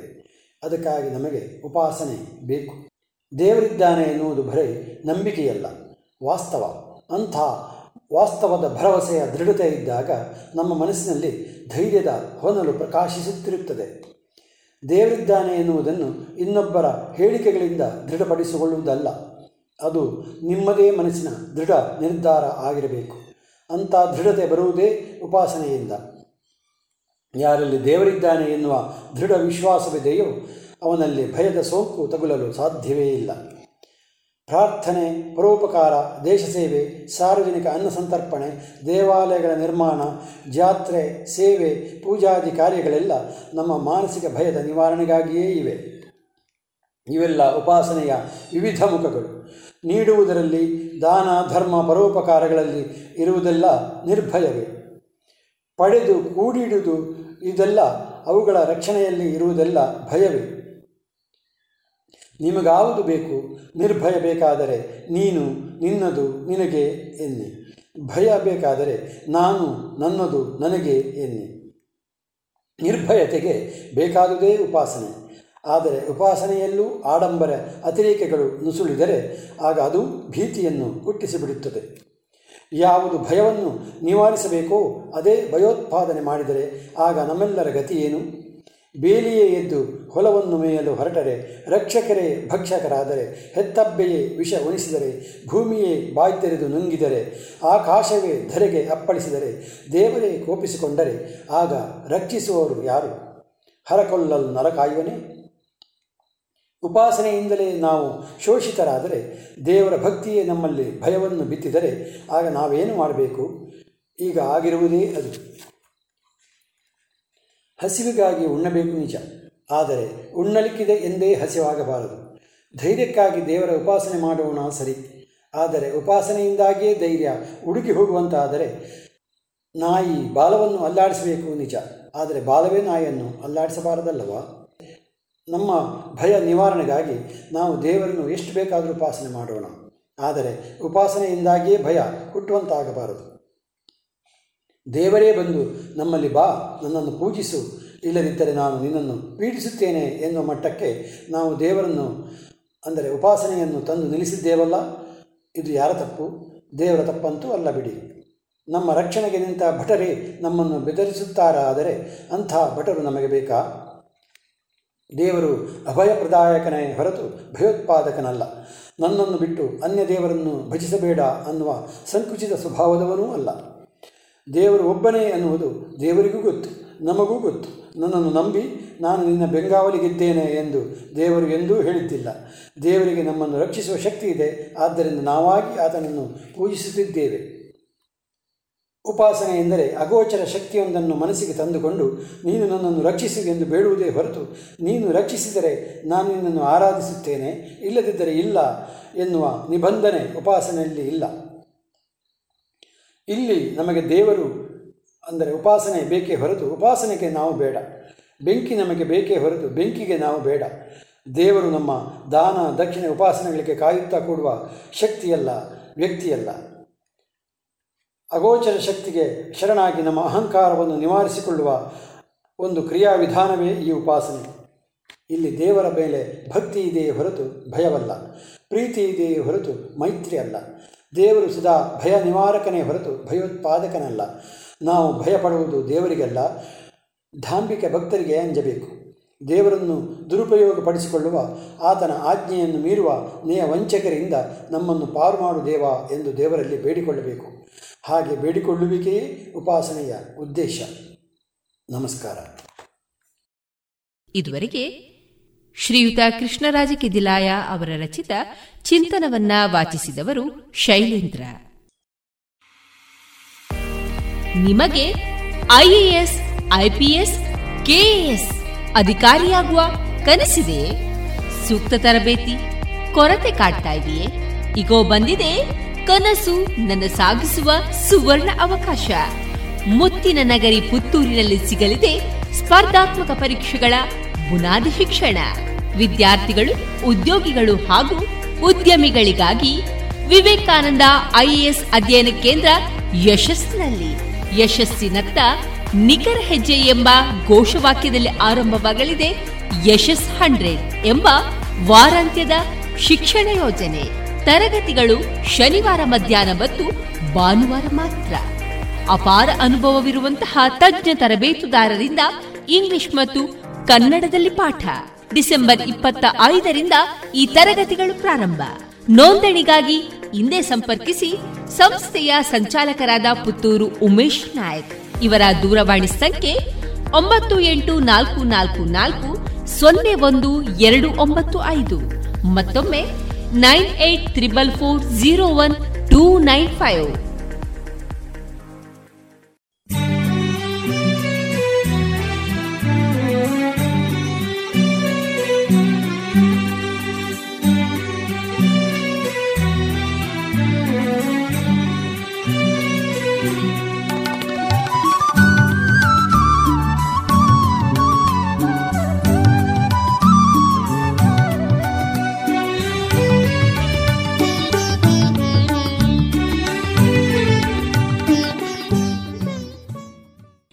ಇನ್ನು ಮುಂದೆ ಶೇಣಿ ಗೋಪಾಲಕೃಷ್ಣ ಭಟ್ ಚಾರಿಟೇಬಲ್ ಟ್ರಸ್ಟ್ ವತಿಯಿಂದ ಶೇಣಿ ಸಂಸ್ಮರಣೆ ಹರಿಕಥಾ ಸಪ್ತಾಹದ ಅಂಗವಾಗಿ ಪ್ರಸ್ತುತಗೊಂಡಂತಹ ಹರಿಕತೆ ಭಕ್ತ ಮಾರ್ಕಂಡೇಯ. ಇದೀಗ ಮುಂದುವರಿದ ಹರಿಕತೆಯ ಭಾಗ ಪಾಂಚಜನ್ಯದಲ್ಲಿ ಆಲಿಸೋಣ.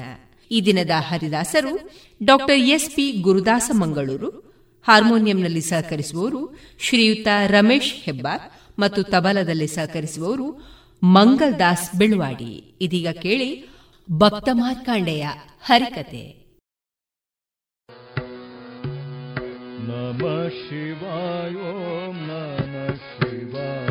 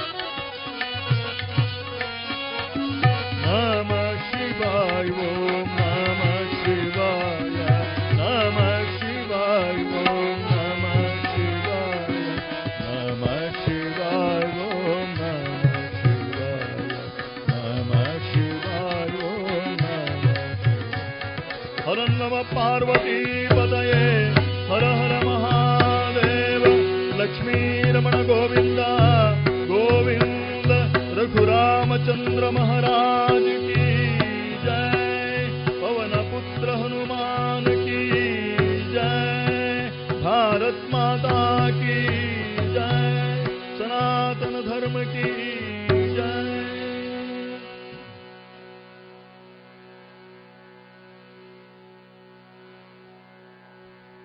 ಗೃಹಸ್ಥಾಶ್ರಮ ಧರ್ಮ ವನೈದಿದ ಭೃಗು ಋಷಿ ಪೌತ್ರ ಮೃಕಂಡು ಮುನಿ ಗೃಹಸ್ಥಾಶ್ರಮ ಧರ್ಮ ವನೈದಿದ ಸುಮತಿಯಾದ ಸತಿ ಮರುಪತಿಯೊಂದಿಗೆ ಸುಮತಿಯಾದ ಸತಿ ಮರುಪತಿಯೊಂದಿಗೆ ಸಾತ್ವಿಕ ಜೀವನ ನಡೆಸುತ್ತೆ ಜೀವನ. ಓಂ ನಮ ಶಿವಾಯ ಓಂ ನಮ ಶಿವಾಯ ಓಂ ನಮ ಶಿವಾಯ ಶಿವಾಯ ನಮಃ ಓಂ ನಮ ಶಿವಾಯ ಶಿವಾಯ ನಮಃ ಓಂ ನಮ ಶಿವಾಯ ಶಿವಾಯ ನಮಃ ಓಂ ನಮ ಶಿವಾಯ.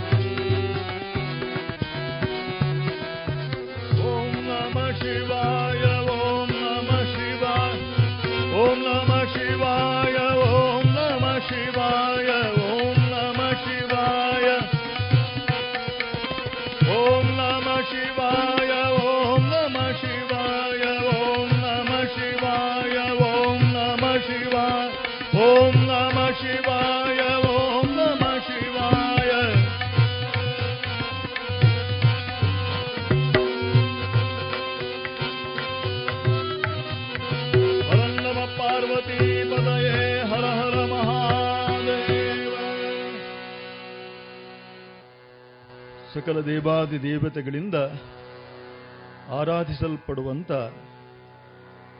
ಭೃಗು ಮಹರ್ಷಿಯ ಪೌತ್ರ ಮೊಮ್ಮಗನೇ ಮೃಕಂಡು ಮಹಾಮುನಿ ಸಾಧ್ವಿಯಾದಂಥ ಪತ್ನಿ ಮರುತ್ಮತಿಯೊಂದಿಗೆ ಸಾತ್ವಿಕವಾದಂಥ ಧರ್ಮನಿಷ್ಠವಾದಂಥ ಜೀವನವನ್ನು ನಡೆಸ್ತಾ ಇದ್ದಾನೆ.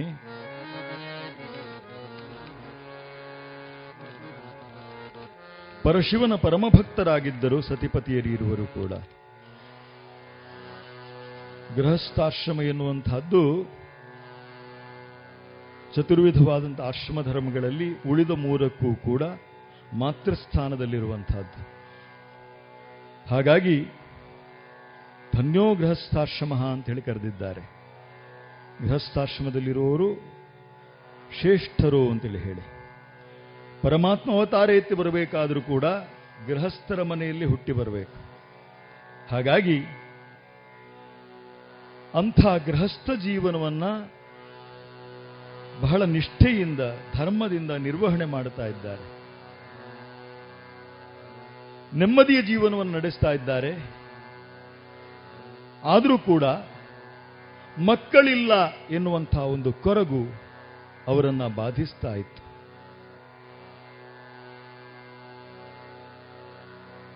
ಕಾರಣ, ಆಗಿನ ಕಾಲದಲ್ಲಿ ಮಕ್ಕಳಿಲ್ಲದವರಿಗೆ ಮುಕ್ತಿ ಇಲ್ಲ ಎನ್ನುವಂಥ ಒಂದು ಮಾತು ಪ್ರಚಲಿತವಾಗಿತ್ತು. ಹಾಗಾಗಿ ಕಂಡ ಕಂಡಲ್ಲಿ ಜನ ಅವರನ್ನು ಅವಹೇಳನ ಮಾಡ್ತಾ ಇದ್ರು, ಅಪಮಾನ ಮಾಡ್ತಾ ಇದ್ರು. ಮಕ್ಕಳಿಲ್ಲ, ಮಕ್ಕಳಿಲ್ಲದವರು, ಮಕ್ಕಳಿಲ್ಲದವರು ಅಂತೇಳಿ ಹೇಳಿ. ಆದರೆ ಈ ದಂಪತಿಗಳು ಮಾತ್ರ ಪರಶಿವನೇ ತಮ್ಮ ಮಗು ಎನ್ನುವಂತಹ ಭಾವನೆಯಿಂದ ನೆಮ್ಮದಿಯಿಂದ ಇದ್ದರು. ಸ್ವಾಮಿ ವಿವೇಕಾನಂದರು ಬಹಳ ಸುಂದರವಾದಂಥ ಒಂದು ಕಥೆಯನ್ನು ಹೇಳಿದರು. ನಮ್ಮಲ್ಲಿ ಅನೇಕರು ಮಕ್ಕಳಿಲ್ಲ ಅಂತೇಳಿ ಹೇಳಿ ಪರಿತಾಪ ಪಡ್ತಾರೆ, ಚಿಂತಾಕ್ರಾಂತರಾಗ್ತಾರೆ, ದುಃಖ ಪಡ್ತಾರೆ. ಅದಕ್ಕೆ ಹಲವು ರೀತಿಯ ಪ್ರಯತ್ನವನ್ನು ಮಾಡುವವರು ಕೂಡ ಇರ್ತಾರೆ. ಸ್ವಾಮಿ ವಿವೇಕಾನಂದರು ಕೊಟ್ಟಂತಹ ಒಂದು ಕಥೆ, ಹೇಳಿದಂತಹ ಒಂದು ಕಥೆ. ಒಬ್ಬಾಕೆ ಶ್ರೀಮಂತೆ, ಬೇಕಾದಷ್ಟು ಸಂಪತ್ತು ಇದೆ, ಧನ ಧಾನ್ಯ ಎಲ್ಲವೂ ಇದೆ, ಆದರೆ ಮಕ್ಕಳಿಲ್ಲ ಎನ್ನುವಂಥ ಒಂದು ಕರಗು ಆಕೆಯನ್ನು ಬಾಧಿಸ್ತಾ ಇತ್ತು.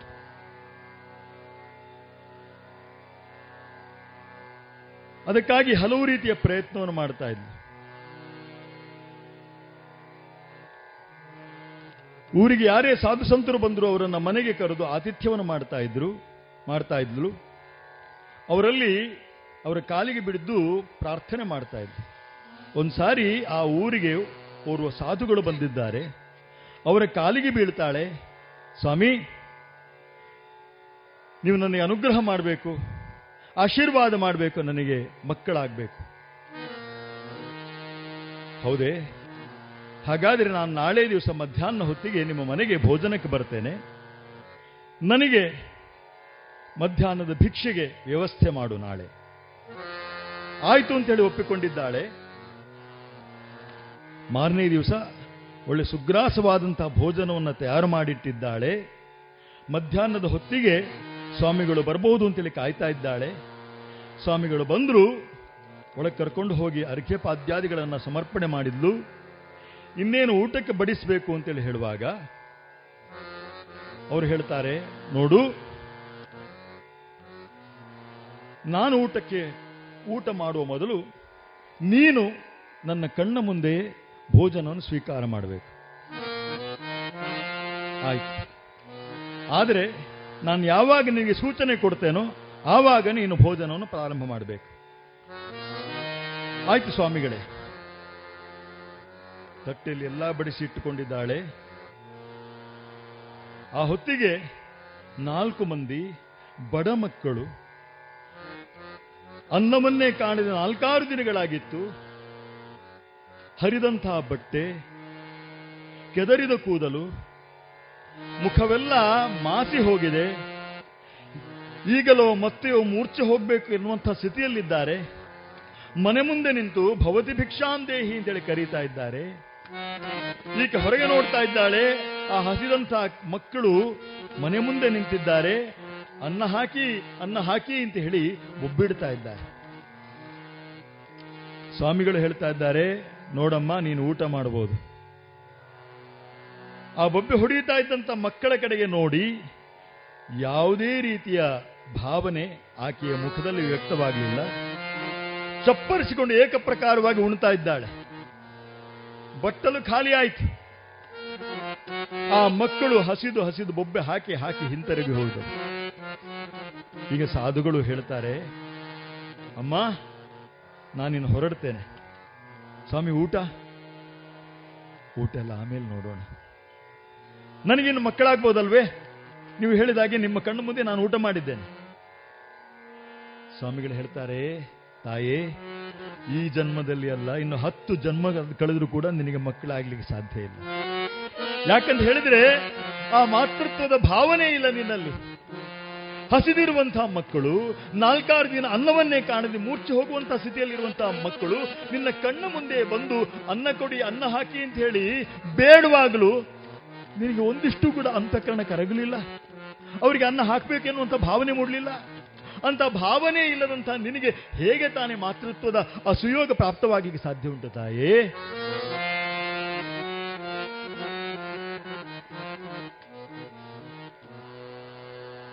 ಒಂದು ಕಾಲ ಇತ್ತು, ಮಕ್ಕಳನ್ನೇ ಸಂಪತ್ತಾಗಿ ಬೆಳೆಸ್ತಾ ಇದ್ರು. ಆದರೆ ಇವತ್ತು ಕಾಲ ಬದಲಾಗಿದೆ. ಮಕ್ಕಳನ್ನು ಸಂಪತ್ತು ಮಾಡಬೇಕು ಎನ್ನುವಂಥ ಆಲೋಚನೆ ನಮಗಿಲ್ಲ, ಮಕ್ಕಳಿಗಾಗಿ ಸಂಪತ್ತು ಮಾಡಬೇಕು ಅಂತ ಹೇಳಿ. ಆ ಮಕ್ಕಳು ಬೆಳೆದು ದೊಡ್ಡವರಾಗ್ತಾರೆ, ಮಕ್ಕಳಿಗಾಗಿ ಸಂಪತ್ತು ಮಾಡಿದ್ದಲ್ಲ, ಆ ಸಂಪತ್ತನ್ನು ಕರಗಿ ಹಾಕಿಸ್ತಾರೆ, ಕರಗಿ ಹೋಗುವ ಹಾಗೆ ಮಾಡ್ತಾರೆ. ಕೊನೆಗೆ ಅಪ್ಪ ಅಮ್ಮನನ್ನು ಕೂಡ ನೋಡುವುದಿಲ್ಲ, ಅಂಥ ಸ್ಥಿತಿ ಬರ್ತದೆ. ಇಲ್ಲಿ ಮೃಕಂಡು ದಂಪತಿಗಳನ್ನ ಕಂಡು ಸುತ್ತಮುತ್ತಲು ಜನ ಅಪಹಾಸ್ಯ ಮಾಡ್ತಾರೆ, ಅವಹೇಳನ ಮಾಡ್ತಾರೆ, ಮಕ್ಕಳಿಲ್ಲದವರು ಮಕ್ಕಳಿಲ್ಲದವರು ಅಂತ ಹೇಳಿ. ಆದರೆ ಇದನ್ನು ಕೂಡ ಒಂದು ವೃತ್ತದಂತೆ ಸ್ವೀಕಾರ ಮಾಡಿದ್ದಾರೆ ಮೃಕಂಡು ದಂಪತಿ. ಅಪಮಾನವಾದರೆ ಒಳ್ಳಿತು, ಅಪಮಾನವಾದರೆ ಒಳ್ಳಿತು,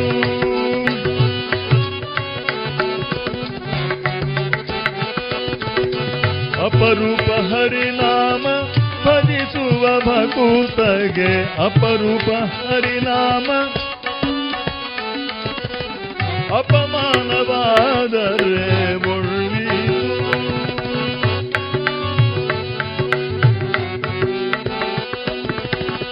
ಅಪಮಾನದಿಂದಲೇ ತಪವೃದ್ಧಿಯಾಗುವುದು. ಎಷ್ಟು ಸುಂದರವಾಗಿ ಹೇಳ್ತಾರೆ ನೋಡಿ ಪುರಂದರದಾಸರು. ಅಪಮಾನದಿಂದ ತಪವೃದ್ಧಿಯಾಗುವುದು ಅಂತೇಳಿ ಹೇಳ್ತಾರೆ. ಒಬ್ಬ ಸಾಧಕನಾದವನಿಗೆ ಸಮಾಜ ಅಪಮಾನ ಮಾಡಿದರೂ ಕೂಡ ಅದು ತನ್ನ ಸಾಧನೆಗೆ, ಆಂತರಿಕ ಸಾಧನೆಗೆ ಅದು ಅನುಕೂಲಕರ ಎಂಬುದಾಗಿ ಭಾವಿಸಿ ಅದನ್ನ ಧನಾತ್ಮಕವಾಗಿ ಸ್ವೀಕಾರ ಮಾಡ್ತಾನೆ. ಇನ್ನು ಮೃಕಂಡು ದಂಪತಿಗಳಿಗೆ ಅಂಥ ಮನಸ್ಥಿತಿ ಇತ್ತು. ಅದೊಂದು ದಿನ ಮಡದಿಯಾದಂತಹ ಮರುತ್ಮತಿ ನೋಡ್ತಾಳೆ, ಪಕ್ಕದ ಮನೆಯಲ್ಲಿ ಹುಟ್ಟಿದಂತಹ ಮಗುವಿಗೆ ಮಗುವನ್ನ ತೊಟ್ಟಿಲಲ್ಲಿ ಹಾಕುವಂತಹ ಸಮಾರಂಭ, ಊರಿಗೆಲ್ಲ ಆಮಂತ್ರಣವನ್ನು ಕೊಟ್ಟಿದ್ದಾರೆ, ಸಾಲು ಸಾಲಾಗಿ ಜನ ಬರ್ತಾ ಇದ್ದಾರೆ ನಾಮಕರಣ ಸಮಾರಂಭದಲ್ಲಿ ಭಾಗವಹಿಸಲಿಕ್ಕೆ. ಆದರೆ ಮೃಕಂಡು ದಂಪತಿಗಳಿಗೆ ಮಾತ್ರ ಆಹ್ವಾನ ಕೊಟ್ಟಿಲ್ಲ. ಕಾರಣ ಇಷ್ಟೇ, ಅವರಿಗೆ ಮಕ್ಕಳಿಲ್ಲ.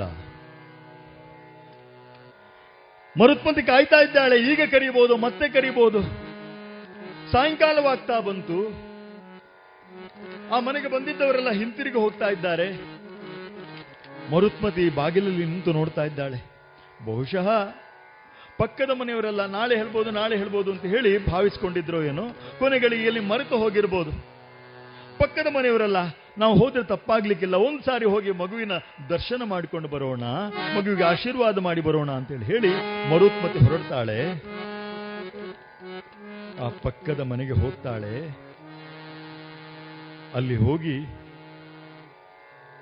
ಆ ಚಾವಡಿಗೆ ಕಾಲಿಡ್ತಾ ಇದ್ದಂತೆ ಅಲ್ಲಿ ಕುಳಿತಿದ್ದಂತಹ ಮಹಿಳಾಮಣಿಗಳೆಲ್ಲ ಏಕಪ್ರಕಾರವಾಗಿ ಈಕೆಯನ್ನ ಕಂಡು ಮುಖ ತಿರುಗಿಸಿದರು. ಈ ಮಕ್ಕಳಿಲ್ಲದವಳಿಗೆ ಇವಳಿಗೇನು ಇಲ್ಲಿ ಕೆಲಸ, ಬಂದಿದ್ದಾಳೆ ಬಂಜೆ ಇಲ್ಲಿಗೆ. ಆ ನಡುಮನೆಯಲ್ಲಿ ತೊಟ್ಟಿಲಲ್ಲಿ ಮಗುವನ್ನ ಮಾಡಿದ್ರು. ಈ ಮರುತ್ಮತಿ ಆ ನಡುಮನೆಯ ಪ್ರವೇಶ ಮಾಡ್ತಾ ಇದ್ದ ಹಾಗೆ ಮನೆಯ ಒಡತಿ ಆ ತೊಟ್ಟಿಲಲ್ಲಿ ಮಲಗಿದ್ದಂತಹ ಶಿಶುವನ್ನು ಧಡಕ್ಕನೆ ಎತ್ತುಕೊಂಡು ಕೋಣೆಯೊಳಗೆ ಹೋಗಿ ಬಿಟ್ಲು. ಧರಣಿ ದೇವಿಯ ಬಾಯಿ ಬಿರಿಯಲಾರಳೆ, ಭರದಿ ಅಗ್ನಿಯು ದಹಿಸಲಾರನೆ. ಇಂಥ ಅಪಮಾನಕ್ಕೆ ನಾನು ಈಡು ಈಡಾಗಬೇಕೆ?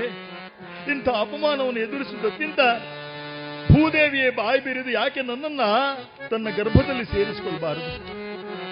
ಭರದಿ ಅಗ್ನಿಯು ದಹಿಸಲಾರನೆ,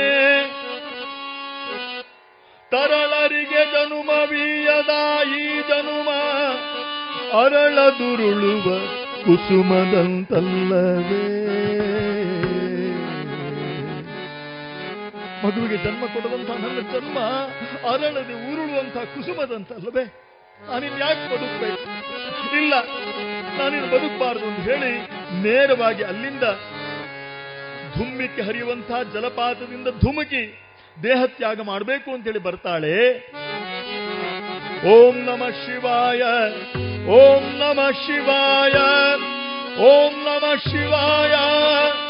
ಇನ್ನೇನು ಹಾರಬೇಕು ಅಂತ ಹೇಳುವಾಗ ಮರುತ್ಮತಿ ನಿಲ್ಲು ಎನ್ನುವಂಥ ಧ್ವನಿ ಕೇಳಿ ಬಂತು. ಇದ್ಯಾರು ತನ್ನನ್ನ ತಡೆದವರು ಅಂತೇಳಿ ಹೇಳಿ ಹಿಂತಿರುಗಿ ನೋಡ್ತಾಳೆ. ಓರ್ವ ಕಣಿ ಹೇಳುವ ಕೊರವಂಜಿಯ ರೂಪದಲ್ಲಿ ಜಗನ್ಮಾತೆಯಾದಂತಹ ಪಾರ್ವತೀ ದೇವಿ ಬಂದಿದ್ದಾಳೆ. ಬಂದು ತಡೀತಾ ಇದ್ದಾಳೆ. ಯಾಕಮ್ಮ, ಯಾಕೆಂತ ಹೇಯ ಕೃತ್ಯಕ್ಕೆ ತೊಡಗಿದ್ದೀಯಾ ನೀನು? ಸಮಸ್ತ ಮಾನವ ಕುಲಕ್ಕೆ ಆದರ್ಶವಾಗಬಲ್ಲಂತಹ ಸತಿ ನೀನು, ಋಷಿಪತ್ನಿ ನೀನು, ಸಮಾಜಕ್ಕೆ ಮಾರ್ಗದರ್ಶಿಯಾಗಿರಬೇಕಾದವಳು ನೀನು. ನೀನೇ ಆತ್ಮಹತ್ಯೆಯಂಥ ಹೇಯ ಕೃತ್ಯಕ್ಕೆ ತೊಡಗಿದ್ದೀಯಲ್ಲ, ಇದು ಸರಿಯೇ? ಯಾರು ಹೇಳಿದ್ದು ನಿನಗೆ ಸಂತಾನದ ಸೌಭಾಗ್ಯ ಇಲ್ಲ ಅಂತೇಳಿ ಹೇಳಿ? ಖಂಡಿತವಾಗಿಯೂ ಶ್ರೇಷ್ಠ ಸಂತಾನ ನಿನಗೆ ಪ್ರಾಪ್ತವಾಗುವುದು. ಗೋಮತಿ ನದಿ ತೀರಕ್ಕೆ ತೆರಳಿ ಅಲ್ಲಿ ಪರಶಿವನನ್ನ ಕುರಿತು ತಪಸ್ಸನ್ನ ಆಚರಿಸಿ ಆ ಪರಶಿವನನ್ನ ಒಲಿಸಿಕೊಳ್ಳಿ. ಸತಿಪತಿಯರು ಕೂಡ ಅಲ್ಲಿಗೆ ತೆರಳಿ ಆ ಪರಶಿವನನ್ನ ಕುರಿತಾಗಿ ತಪಸ್ಸನ್ನ ಆಚರಿಸಿ ಆ ಪರಶಿವನ ಕೃಪೆಯಿಂದ ನಿಮಗೆ ಸಂತಾನದ ಸೌಭಾಗ್ಯ ಲಭಿಸುವುದು ಅಂತೇಳಿ ಹೇಳಿ ಆ ಕೊರವಂಜಿ ಅದೃಶ್ಯಳಾಗಿದ್ದಾಳೆ, ರೋಮಾಂಚಿತಳಾಗಿದ್ದಾಳೆ ಮರುತ್ಮತಿ. ಆಗಬಹುದಾದಂಥ ಅನಾಹುತವನ್ನ ಸಾಕ್ಷಾತ್ ಜಗನ್ಮಾತೆಯೇ ಬಂದು ತಪ್ಪಿಸಿದ್ದಾಳೆ. ಕಣಿ ಹೇಳುವವರು ಇರಬಹುದು, ಜ್ಯೋತಿಷ್ಯ ಹೇಳುವವರು ಇರಬಹುದು, ಭವಿಷ್ಯ ಹೇಳುವವರು ಇರಬಹುದು. ಜ್ಯೋತಿಷ್ಯ ಎನ್ನುವಂಥದ್ದು ಒಂದು ಶಾಸ್ತ್ರ. ಸ್ವಾಮಿ ಚಿನ್ಮಯಾನಂದರು ಬಹಳ ಸುಂದರವಾಗಿ ಒಂದು ಮಾತನ್ನು ಹೇಳಿದರು, ಶಾಸ್ತ್ರ can never be wrong, but Shastri can be wrong. ಒಬ್ಬ ಶಾಸ್ತ್ರಿ ಶಾಸ್ತ್ರ ಹೇಳುವವನು, ಅವನಿಂದ ತಪ್ಪಾಗಬಹುದು, ಆದರೆ ಶಾಸ್ತ್ರ ಎನ್ನುವಂಥದ್ದು ಯಾವತ್ತೂ ಕೂಡ ತಪ್ಪಲ್ಲ ಅಂತೇಳಿ ಹೇಳಿ ಇವತ್ತು ನಾವು ನೋಡ್ತಾ ಇದ್ದೇವೆ. ಅನೇಕ ಮಂದಿ ನಮ್ಮ ಸನಾತನ ಧರ್ಮದ ಅನುಯಾಯಿಯಾಗಿರುವವರೇ ಕೂಡ ಸಾಮಾನ್ಯ ಮುಗ್ಧ ಜನರನ್ನ ಬಲಿಪಶು ಮಾಡಿಕೊಳ್ಳುವಂತಹದ್ದು. ಸಂತ ಭದ್ರಗಿರಿ ಅಚ್ಯುತದಾಸರು ಹೇಳಿದಂಥ ಒಂದು ಸುಂದರವಾದಂತಹ ಉಪಕಥೆ ತಾವೆಲ್ಲ ಕೇಳಿರಬಹುದು. ಶಿವರಾತ್ರಿಯ ದಿನ ಊರಿನಲ್ಲಿದ್ದಂಥ ಓರ್ವ ಜ್ಯೋತಿಷ್ಯರ ಮಗ ಕೇಶವ ಅಂತೇಳಿ ಹೇಳಿ, ಮತ್ತೋರ್ವ ಊರಿನಲ್ಲಿ ಇದ್ದಂಥ ಒಬ್ಬ ರೈತನ ಮಗ ಮಾಧವ ಅಂತೇಳಿ ಹೇಳಿ ಇಬ್ಬರು ಶಾಲೆಗೆ ಹೋಗಿದ್ದಾರೆ. ಮಧ್ಯಾಹ್ನದ ಹೊತ್ತಿಗೆ ಕ್ಲಾಸ್ ಆಯಿತು. ಅಲ್ಲಿಂದ ಹೊರಟು ಬರುವಾಗ ಹಸಿವಾಗ್ತಾ ಇದೆ. ಯಾಕಂತ ಹೇಳಿದ್ರೆ ಶಿವರಾತ್ರಿ ದಿವಸ ಬೆಳಿಗ್ಗೆ ಏನು ತಿಂದಿರಲಿಲ್ಲ, ಹೊಟ್ಟೆ ತಾಳ ಹಾಕ್ತಾ ಇದೆ. ದಾರಿಯಲ್ಲಿ ಬರುವಾಗ, ಹಳ್ಳಿಯ ಕಥೆ ಇದು, ಆ ಹಳ್ಳಿ ಶಾಲೆ ಮುಗಿಸಿಕೊಂಡು ದಾರಿಯಲ್ಲಿ ಬರುವಾಗ ದಾರಿ ಬದಿಯಲ್ಲಿ ಒಬ್ಬಾಕೆ ಬೇಯಿಸಿಟ್ಟಂತಹ ಗೆಣಸನ್ನ ಮಾರಲಿಕ್ಕಿಟ್ಟಿದ್ದಾಳೆ. ಹಿಂದೆ ಇತ್ತು ಶಿವರಾತ್ರಿ ದಿವಸ ಗೆಣಸನ್ನ ತಿನ್ನುವಂತಹದ್ದು, ಬೇಯಿಸಿದ ಗೆಣಸನ್ನು. ಈಸೆಯಲ್ಲಿ ಒಂದೊಂದು ರೂಪಾಯಿ ಇತ್ತು. ಇಬ್ರು ಒಂದೊಂದು ರೂಪಾಯಿ ಕೊಟ್ಟು ಆ ಗೆಣಸನ್ನ ತಕೊಂಡ್ರು, ತಿಂತಾರೆ, ಮನೆಗೆ ಬರ್ತಾರೆ. ಹಸಿವು ಇಂಗಿತು. ಮನೆಗೆ ಬಂದಿದ್ದಾರೆ.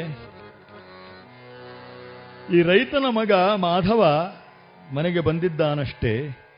ಆ ಹೊತ್ತಿಗೆ ಯಾರೊಬ್ಬ ಆತ ಬಂದು, ಆ ರೈತ ಕಾಂತಪ್ಪ ಅಂತ ಹೇಳಿ ಅವನ ಹೆಸರು, ಅವನ ಹತ್ರ ಹೇಳ್ತಾನೆ, ಕಾಂತಪ್ಪರೆ ಪೋಂಡು ಇರ್ನ ಮರ್ಯಾದೆ ಇದೆತ್ತೆ ಇರ್ನ ಮಗೆ ದಾದಾಂಡಿಯ ಇನಿ ಶಿವರಾತ್ರಿ ದಾನಿ ಪಾಸದಾನಿ ಇರ್ನ ಮಗೆ ಏರಾವಂಜಿ ಪುಂಜು ಸಾಧಿದ ಬರಿಟು ಬೇಯ್ಪಾದೀತಿನ ಕೆರಂಗಿ ತಿಂದು ಬೈದೆ ಒಂದು ತಪ್ಪತ್ತೆ. ನಮ್ಮ ಮಕ್ಕಳು ತಪ್ಪು ಮಾಡಿದ್ದನ್ನ ನಾವೇ ನೋಡಿದರೆ ನಮಗೆ ಅಷ್ಟು ಸಿಟ್ಟು ಬರೋದಿಲ್ಲ. ಅದನ್ನು ಬೇರೆಯವರು ನೋಡಿ ಬಂದು ನಮಗೆ ಹೇಳಿದಾಗ ಸಿಟ್ಟು ಬರೋದು ಹೆಚ್ಚು. ಕಾಂತಪ್ಪನಿಗೆ ಸಿಟ್ಟು ಬಂತು. ಅಲ್ಲೇ ಇದ್ದಂತ ಕೋಲ್ ತೆಗೆದುಕೊಂಡು ನಾಲ್ಕು ಬಾರಿಸಿದ. ಮರ್ಯಾದೆಗೆತ್ತೆಯನ್ನ ಶಿವರಾತ್ರಿ ದಾನಿ ಬೇಪಾದಿತ್ಯನ ಕೆರಂಗಿ ತಿಂದು ಬರ್ತಾನೆ ಸಾಧಿದ ಬರೀತಿದೆ. ನಾಲ್ಕು ಬಿಟ್ಟ. ಆ ಬಳಿಕ ಊರಲ್ಲಿದ್ದಂಥ ಶಾಸ್ತ್ರಿಗಳ ಮನೆಗೆ ಹೋಗ್ತಾನೆ, ಜ್ಯೋತಿಷ್ಯರ ಮನೆಗೆ. ಜ್ಯೋತಿಷರೇ ಒಂಜಿ ಕತೆ ಅಂಡತ್ತೆ ನಿಕ್ಕೆ ದಾಲ ಪರಿಹಾರ ಇತ್ತಂಡ ಪಣ್ಲೆ ದಾದಾಂಡ ಮಾರಾಯ ಇನ್ನು ಶಿವರಾತ್ರಿ ದಾನಿ ಎನ್ನ ಮಗೆ ಸಾಧಿದ ಬರಿಟಿ ಏರಾ ಒಂಜಿ ಪೊಂಜೋ ಬೇಪಾದೀತನ ಕೆರಂಗಿ ತಿಂದು ಬೈದೆ ನಿಕ್ಕೆ ದಾಲ ಪರಿಹಾರ ಇತ್ತಂಡ ಪಣ್ಲೆ. ಶಾಸ್ತ್ರಿಗಳು ಒಳಗೆ ಹೋದ್ರು, ದೊಡ್ಡ ಗ್ರಂಥ ಎಲ್ಲ ಹಿಡ್ಕೊಂಡು ಬಂದ್ರು, ಮಗುಚಿ ಹಾಕಿ ಹೇಳ್ತಾರೆ, ತೂಲಮಾರಾಯ ಪರಿಹಾರ ಉಂಟು, ಒಂದು ಐನೂರು ರೂಪಾಯಿ ಖರ್ಚಾಪಣೆ ನಿಕ್ಕತ ನಾಲ್ನೂರು ಎಟ್ಟು ಸುಧಾರ್ಪುಗ ಗಿಸೆಯಿಂದ ನಾಲ್ನೂರು ರೂಪಾಯಿ ಕೊಟ್ಟ. ಪರಿಹಾರ ಮಲ್ಪಲೆ ಸ್ವಾಮಿಲೆ, ನಾನು ಬರ್ಪೆ ಅಂತೇಳಿ ಹೇಳಿ ಮನೆಗೆ ಬಂದ. ನಾಲ್ನೂರು ರೂಪಾಯಿ ಖರ್ಚಾಯಿತು ಅಂತೇಳಿ ಈಗ ಮತ್ತೆ ಬಿಸಿ ಹೆಚ್ಚಾಯಿತು. ಮಗನನ್ನು ನೋಡಿದವನೇ ಮತ್ತೆ ನಾಲ್ಕು ಬಾರಿಸಿದ. ಈಗ ಮಗ ಸುಮ್ಮನಿರಲಿಲ್ಲ.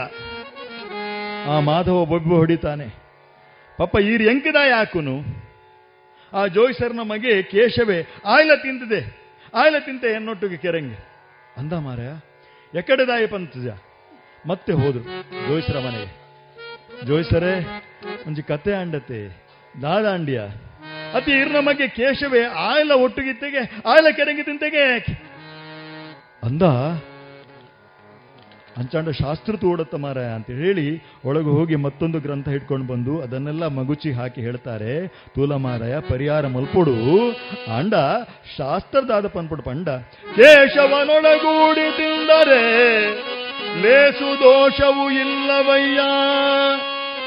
ಕೇಶವನ ಒಟ್ಟುಗು ತಿನ್ನಲ್ಲ ಐದು ದಾಲ ದೋಷ ಇಜ್ಜಿ ಮಾರ ಈ ಪೋಲ ಅಂತೇಳಿ ಹೇಳಿ ನಾನ್ನೂರು ರೂಪಾಯಿ ಕೊಟ್ಟಂತ.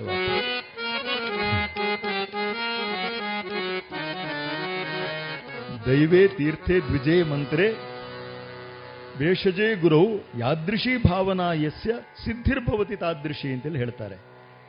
ದೈವ, ಜ್ಯೋತಿಷ್ಯ, ಔಷಧ, ಮಂತ್ರ, ಗುರು ಇವುಗಳಲ್ಲೆಲ್ಲ ನಾವು ಎಷ್ಟು ಶ್ರದ್ಧೆ ಇಡ್ತೇವೆಯೋ ಅಷ್ಟೇ ನಮಗೆ ಫಲ ಸಿಗ್ತದೆ ಅಂತೇಳಿ ಹೇಳ್ತಾರೆ. ಇಲ್ಲಿ ಆ ಮರುತ್ಮತಿ ಕೊರವಂಜಿಯವಳು ಹೇಳಿದಂತಹ ಮಾತನ್ನು ಬಂದು ತನ್ನ ಪತಿಗೆ ಅರುಹುತ್ತಾಳೆ.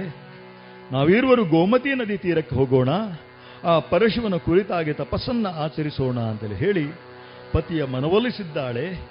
ಇಬ್ಬರೂ ಬಂದಿದ್ದಾರೆ ಗೋಮತಿ ನದಿ ತೀರದಲ್ಲಿ. ಆ ಶಿವನನ್ನ ಕುರಿತು ತಪಸ್ಸನ್ನ ಆಚರಿಸಲಿಕ್ಕೆ ಪ್ರಾರಂಭ ಮಾಡಿದ್ದಾರೆ. ನಿರಂತರವಾಗಿ ಶಿವನಾಮಸ್ಮರಣೆಯನ್ನು ಮಾಡ್ತಾ ಇದ್ದಾರೆ ಸತಿಪತಿಯರಿರುವರು ಕೂಡ.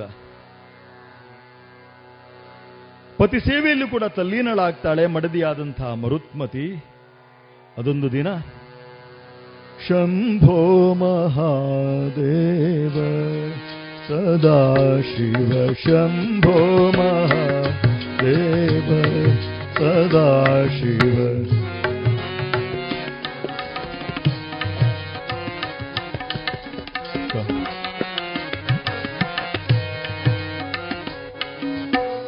ಕಾಮಿತ ವರದಾತ ಸುರ ಪೂಜಿತ ಶಂಭೋ ಮಹಾದೇವ ಸದಾ ಶಿವ ಶಂಭೋ ಮಹಾದೇವ ಸದಾ ಶಿವ.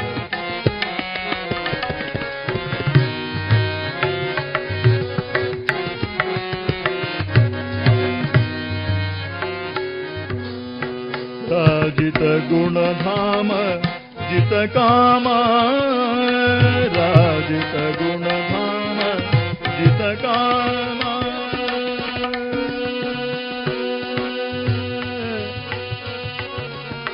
ಶಿವ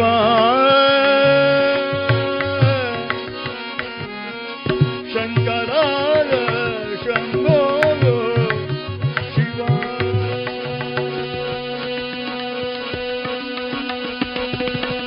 ರಾಜಿತ ಗುಣಧಾಮ ಜಿತ ಕಾಮ ರಾಜಿತ ಗುಣಧಾಮ.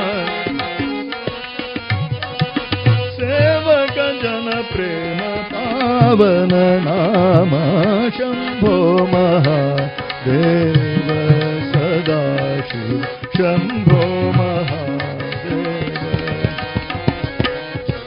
ಓಂ ನಮಃ ಶಿವಾಯ ಓಂ ನಮಃ ಶಿವಾಯ ಓಂ ನಮಃ ಶಿವಾಯ ಓಂ ನಮಃ ಶಿವಾಯ ಓಂ ನಮಃ ಶಿವಾಯ ಓಂ ನಮಃ ಶಿವಾಯ ಓಂ ನಮಃ ಶಿವಾಯ ಓಂ ನಮಃ ಶಿವಾಯ ಓಂ ನಮಃ ಶಿವಾಯ ಓಂ ನಮಃ ಶಿವಾಯ ಓಂ ನಮಃ ಶಿವಾಯ ಓಂ ನಮಃ ಶಿವಾಯ ಓಂ ನಮಃ ಶಿವಾಯ ಓಂ ನಮಃ ಶಿವಾಯ ಓಂ ನಮಃ. ಹರ ನಮಃ ಪಾರ್ವತಿ ಪದಯೇ ಹರ ಹರ ಮಹಾದೇವ.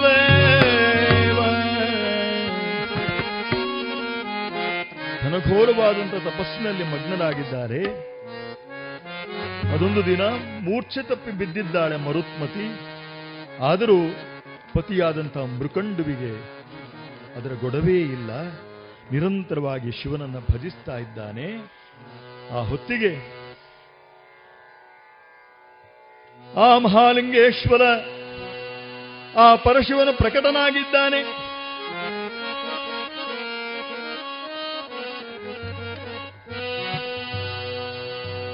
ಶಿವಾಯ ನಮಃ ಮಹೇಶ್ವರಾಯ ನಮಃ ಶಂಭವೇ ನಮಃ ಪಿನಾಕಿನೇ ನಮಃ ಶಶಿಶೇಖರಾಯ ನಮಃ ವಾಮದೇವಾಯ ನಮಃ ಘೋರಾಯ ನಮಃ ತತ್ಪುರುಷಾಯ ನಮಃ ನೀಲಲೋಹಿತಾಯ ನಮಃ ಶಂಕರಾಯ ನಮಃ ಶೂಲಪಾಣಯೇ ನಮಃ ಖಟ್ವಾಂಗಿನೇ ನಮಃ ವಿಷ್ಣುವಲ್ಲಭಾಯ ನಮಃ ಶಿಪಿವಿಷ್ಟಾಯ ನಮಃ ಅಂಬಿಕಾನಾಥಾಯ ನಮಃ ಶ್ರೀಕಂಠಾಯ ನಮಃ ಭಕ್ತವತ್ಸಲಾಯ ನಮಃ ಭವಾಯ ನಮಃ ಶರ್ವಾಯ ನಮಃ ತಿಲೋಕೇಶಾಯ ನಮಃ ಶ್ರುತಿಕಂಠಾಯ ನಮಃ ಶಿವಪ್ರಿಯಾಯ ನಮಃ. ಏಕ ಪ್ರಕಾರವಾಗಿ ಆ ಮಂಗಳ ಮೂರ್ತಿಯನ್ನು ಸ್ತುತಿ ಮಾಡ್ತಾ ಇದ್ದಾನೆ. ಶಿವಶಂಕರ ಕರುಣಾಕರ ಶಿವಶಂಕರ ಕರುಣಾಕರ ಶಿವ ಶಂಕರ.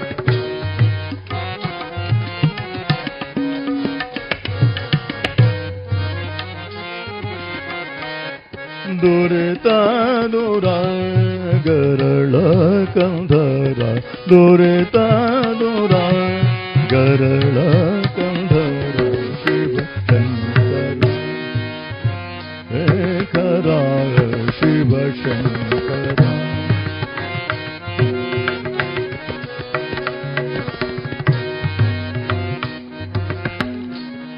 ಶಶಿಭೂಷಣೆ ಭಸಿತಾಂಗ ಶಶಿಭೂಷಣೆ ಶಿವ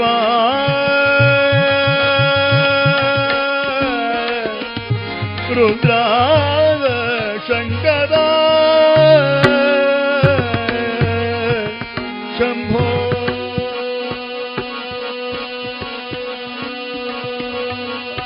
ಏಕ ಪ್ರಕಾರವಾಗಿ ಆ ಸ್ತುತಿ ಮಾಡ್ತಾ ಇದ್ದಾನೆ. ಹೇ ಶಿವ, ನನ್ನ ಮೇಲೆ ಕರುಣೆ ತೋರಿದೆಯಲ್ಲ, ಹೇ ಮೃಕಂಡು, ನಿನ್ನ ಭಕ್ತಿಗೆ ಮೆಚ್ಚಿದ್ದೇನೆ, ನಿನಗೇನು ಬೇಕು ಕೇಳು. ಹೇ ಶಂಕರ, ಸರ್ವಜ್ಞ ಮೂರ್ತಿಯಾದಂಥ ನಿನ್ನಲ್ಲಿ ನಾನು ಅರಿಕೆ ಮಾಡಿಕೊಳ್ಬೇಕೆ? ಎಲ್ಲವೂ ನಿನ್ನ ಅರಿವಿಗೆ ಬರುವಂಥದ್ದಲ್ವೇ? ಮಕ್ಕಳಿಲ್ಲದೆ ನಾವು ಈ ಸಮಾಜದಲ್ಲಿ ಅದೆಷ್ಟು ಕಷ್ಟವನ್ನು ಅನುಭವಿಸ್ತಾ ಇದ್ದೇವೆ, ಅಪಮಾನಕ್ಕೆ ಒಳಗಾಗ್ತಾ ಇದ್ದೇವೆ, ನೀನು ತಿಳಿದಿದ್ದೀಯ. ಹಾಗಾಗಿ ಸಂತಾನದ ಸೌಭಾಗ್ಯವನ್ನ ನೀಡಬೇಕು ಎಂಬುದಾಗಿ ಪ್ರಾರ್ಥನೆ ಮಾಡ್ತಾ ಇದ್ದೆ. ಆಗಲಿ, ಆದರೆ ಶತಾಯುಷಿಯಾದಂಥ ದುಷ್ಟನು ದುರಾಚಾರಿಯು ಆದಂಥ ಮಗ ಬೇಕೆ? ಸದ್ಗುಣ ಸಂಪನ್ನನಾದಂಥ, ಲೋಕಕ್ಕೆ ಗುರುವಾಗಬಲ್ಲಂಥ ಯೋಗ್ಯತೆಯುಳ್ಳಂಥ, ಆದರೆ ಕೇವಲ ಹದಿನಾರು ವರ್ಷ ಆಯುಷ್ಯವುಳ್ಳಂಥ ಪುತ್ರ ಬೇಕು.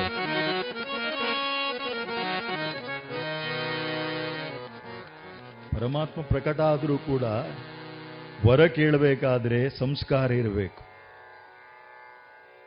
ಸಂಸ್ಕಾರ ಇಲ್ಲದೆ ಹೋದರೆ ಅದೆಷ್ಟೋ ರಾಕ್ಷಸರ ಕಥೆ ನಾವು ಕೇಳಿದ್ದೇವೆ. ರಾಕ್ಷಸರ ಕಥೆ ಪೌರಾಣಿಕ ಕಥೆ ಆಯಿತು, ಈಗಲೂ ಇದ್ದಾರೆ ಅಂಥವರು. ದೇವಸ್ಥಾನಕ್ಕೆ ಬಂದಿದ್ದಾನೆ ಒಬ್ಬ ಆತ, ಬಂದು ಪ್ರಾರ್ಥನೆ ಮಾಡ್ತಾ ಇದ್ದಾನೆ. ಅವನು ಭಕ್ತ. ಹೇ ಪರಮಾತ್ಮ, ನನಗೆ ಭಕ್ತಿ ಕೊಡು, ಜ್ಞಾನ ಕೊಡು, ವೈರಾಗ್ಯವನ್ನು ಕೊಡು, ನನ್ನ ಚಿತ್ತವು ಸದಾ ಚೈತನ್ಯ ಮೂರ್ತಿಯಾದಂತಹ ನಿನ್ನಲ್ಲೇ ಒಂದಾಗಿರುವ ಹಾಗೆ ಮಾಡು, ಪ್ರಾರ್ಥನೆ ಮಾಡ್ತಾ ಇದ್ದಾನೆ ಭಕ್ತ. ಮತ್ತೊಬ್ಬ ಬಂದಿದ್ದಾನೆ ಆಗರ್ಭ ಶ್ರೀಮಂತ, ಕೋಟ್ಯಾಧೀಶ. ಅವನು ಬಂದು ಪ್ರಾರ್ಥನೆ ಮಾಡ್ತಾ ಇದ್ದಾನೆ, ಹೇ ಭಗವಂತ, ಭಕ್ತಿ ಮುಕ್ತಿಯೆಲ್ಲ ಕೇಳಲಿಕ್ಕೆ ಬಂದವನಲ್ಲ ನಾನು, ಇದೆಲ್ಲ ಕೆಲಸ ಇಲ್ಲದವರು ಬೇಡುವಂಥದ್ದು. ನೀನು ಕೊಡೋದಾದರೆ ನನ್ನ ಬ್ಯಾಂಕ್ ಬ್ಯಾಲೆನ್ಸ್ ಇನ್ನಷ್ಟು ಹೆಚ್ಚಾಗುವ ಹಾಗೆ ಮಾಡು, ಇನ್ನು ಹತ್ತಾರು ಮನೆಗಳನ್ನು ಕಟ್ಟಿಸುವಂಥ ಯೋಗ್ಯತೆಯನ್ನು ಕರುಣಿಸು, ಇನ್ನು ನಾಲ್ಕಾರು ಕಾರುಗಳನ್ನು ಕೊಂಡುಕೊಳ್ಳುವ ಹಾಗೆ ಮಾಡು, ಇನ್ನು ನಾಲ್ಕಾರು ಕಾರ್ಖಾನೆಗಳನ್ನು ಹುಟ್ಟು ಹಾಕುವಂಥ ಯೋಗ್ಯತೆಯನ್ನು ನನಗೆ ಬರುವ ಹಾಗೆ ಮಾಡು, ಪ್ರಾರ್ಥನೆ ಮಾಡಿದ್ದಾನೆ. ಆಗ ಮತ್ತೊಬ್ಬ ಬಂದ, ಅವನು ದೇವರ ಮುಂದೆ ನಿಂತು ಪ್ರಾರ್ಥನೆ ಮಾಡ್ತಾ ಇದ್ದಾನೆ, ಹೇ ಭಗವಂತ, ಭಕ್ತಿ ಮುಕ್ತಿಯೆಲ್ಲ ನನಗೆ ಬೇಡ, ನೀನು ಕೊಡೋದಾದರೆ ಈಗ ಪ್ರಾರ್ಥನೆ ಮಾಡಿ ಹೋದಲ್ಲ ಆ ಆಗರ್ಭ ಶ್ರೀಮಂತ ಕೋಟ್ಯಾಧೀಶ, ಅವನ ಅಡ್ರೆಸ್ ಕೊಡು, ವಿಳಾಸ ಕೊಡು, ಉಳಿದದ್ದೆಲ್ಲ ನಾನು ನೋಡಿಕೊಡುತ್ತೇನೆ ಅಂತೇಳಿ ಹೇಳ್ತಾನೆ. ಬೇಡೋದಕ್ಕೂ ಕೂಡ ಸಂಸ್ಕಾರ ಇರಬೇಕು. ಎಷ್ಟು ಸುಂದರವಾಗಿ ಗೋಪಾಲದಾಸರು ಹೇಳ್ತಾರೆ, ಏನ ಬೇಡಲಿ ನಿನ್ನ ಬಳಿಗೆ ಬಂದು, ಏನ ಬೇಡಲಿ ನಿನ್ನ ಬಳಿಗೆ ಬಂದು, ಏನ ಬೇಡಲಿ ನಿನ್ನ ಬಳಿಗೆ ಬಂದು, ನೀನಿತ್ತ ಸೌಭಾಗ್ಯ ನೀನಿತ್ತ ಸೌಭಾಗ್ಯ ನಿಬಿಡವಾಗಿದೆಯನಗೆ, ಏನ ಬೇಡಲಿ ನಿನ್ನ ಬಳಿಗೆ ಬಂದು. ಸರ್ವ ಪ್ರಪಂಚ ಮೂರ್ತಿಯಾದಂಥ ಭಗವಂತನ ನಾವು ಬೇಡಬೇಕಾದಂಥ ಅವಶ್ಯಕತೆ ಉಂಟೆ? ಅವನಿಗೆ ಗೊತ್ತಿಲ್ವೇ ನಮಗೆ ಯಾವ ಕಾಲದಲ್ಲಿ ಏನನ್ನು ಕೊಡಬೇಕು ಅಂತೇಳಿ? ಹೇಳಿ ಬೇಡುವೆನು ನಾನಿನ್ನ ಬೇಡತಕ್ಕುದ ದೇವಾ, ಬೇಡುವೆನು ನಾನಿನ್ನ ನೀಡಲೆಂಬುದು ನಿನ್ನ ಮನದೊಳಿ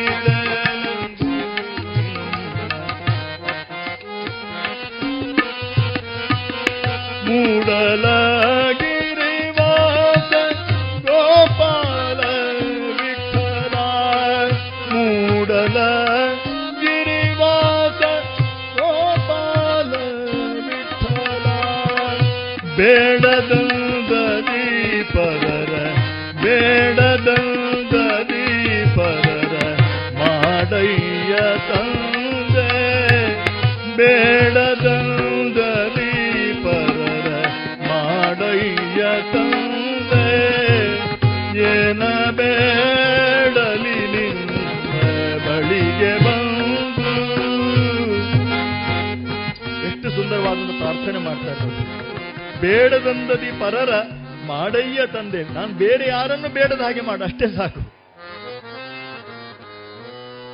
ಅವನಿಗೆ ಗೊತ್ತಿಲ್ಲ ನಮಗೇನು ಕೊಡಬೇಕು ಅಂತೇಳಿ. ಹೇಳಿ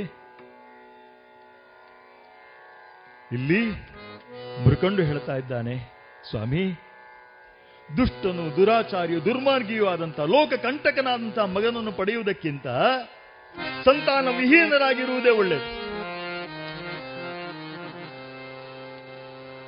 ನಮಗೆ ಅಜ್ಞಾನಿಯಾದಂಥ ಸುಶೀಲನಾದಂಥ ಕೋರನನ್ನ ಕರುಣಿಸು ಪ್ರಭೋ. ಲೋಕಕ್ಕೆ ಗುರುವಾಗಬಲ್ಲಂಥ ಯೋಗ್ಯತೆಯುಳ್ಳಂಥ ಪುತ್ರನನ್ನ ನೀವು ಪಡೆಯುತ್ತೀರಾ, ಆದರೆ ಅವನಿಗೆ ಕೇವಲ ಹದಿನಾರು ವರ್ಷ. ಅಂತರ್ಧಾನನಾಗಿದ್ದಾನೆ ಶಿವ.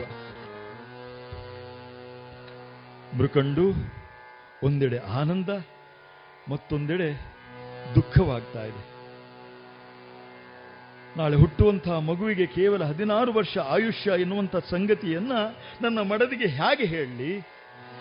ಈ ಕಠೋರವಾದಂಥ ಸತ್ಯವನ್ನು ಸ್ವೀಕಾರ ಮಾಡುವಂತಹ ಮನಸ್ಥಿತಿ ಅವಳಲ್ಲಿ ಇದೆಯೇ? ಅಷ್ಟು ಹೊತ್ತಿಗೆ ಮರುತ್ಮತಿ ಎಚ್ಚೆತ್ತಿದ್ದಾಳೆ. ಪರಶಿವನು ಪ್ರಕಟನಾಗಿ ಸಂತಾನದ ಸೌಭಾಗ್ಯ ನಮಗೆ ಲಭಿಸ್ತದೆ ಎನ್ನುವಂಥ ವರ ನೀಡಿದಂಥ ವಿಚಾರವನ್ನು ಅರಿಹುತ್ತಾನೆ. ಆದರೆ ತಮಗೆ ಹುಟ್ಟುವಂತಹ ಮಗನಿಗೆ ಕೇವಲ ಹದಿನಾರು ವರ್ಷ ಆಯುಷ್ಯ ಎನ್ನುವಂಥ ಸತ್ಯವನ್ನು ಮಾತ್ರ ಹೇಳಲಿಲ್ಲ. ಆನಂದ ತುಂದಿರಲಾಗಿದ್ದಾಳೆ ಮರುತ್ಮತಿ. ಸತಿಪತಿಯರಿರುವರು ಕೂಡ ಮನೆಗೆ ತೆರಳಿದ್ದಾರೆ.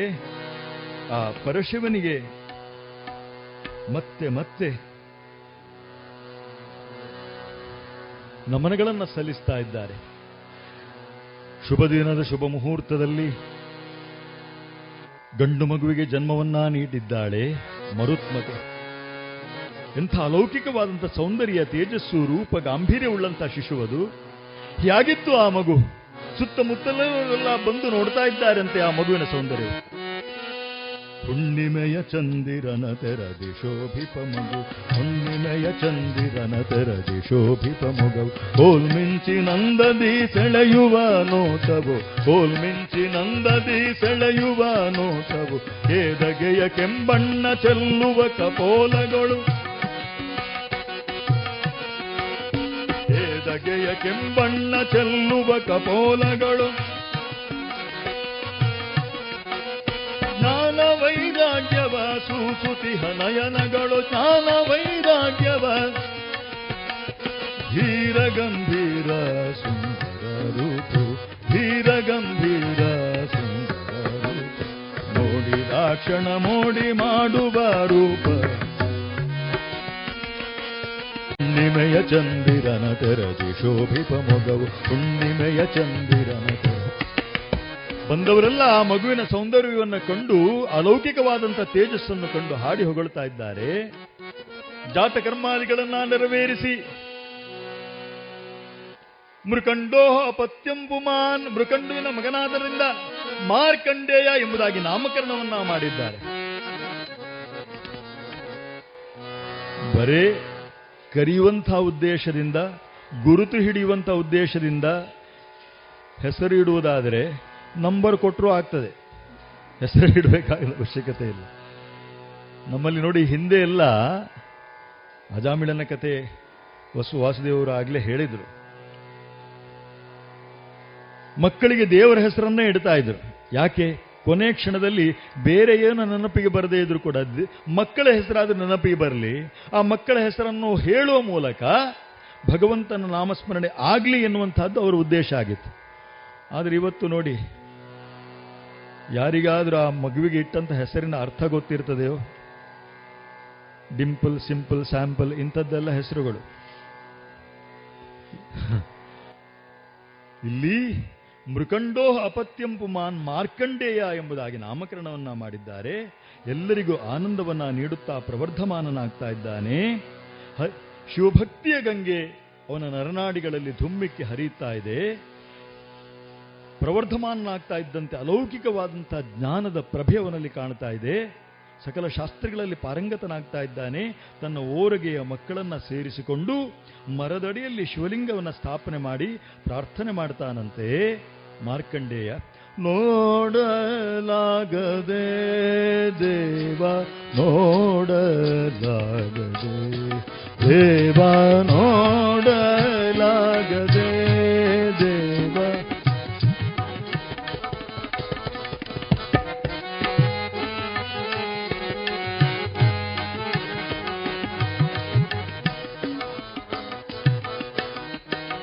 ಕೂಡೆ ನಿನ್ನ ದಿಟ್ಟಿ ಮೂರು ಕೂಡೆ ನಿನ್ನ ದಿಟ್ಟಿ ಮೂರು ನಾಡಲೆ ಸುಮಾಡಲೆನ್ನ ನೋಡಲಾಗದೆ ದೇವ ನೋಡಲಾಗದೆ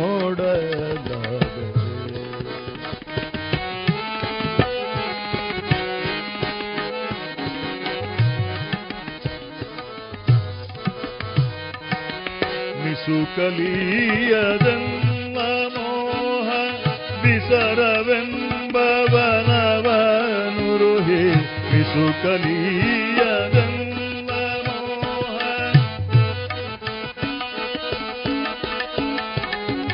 ಬಸಿದವೆನು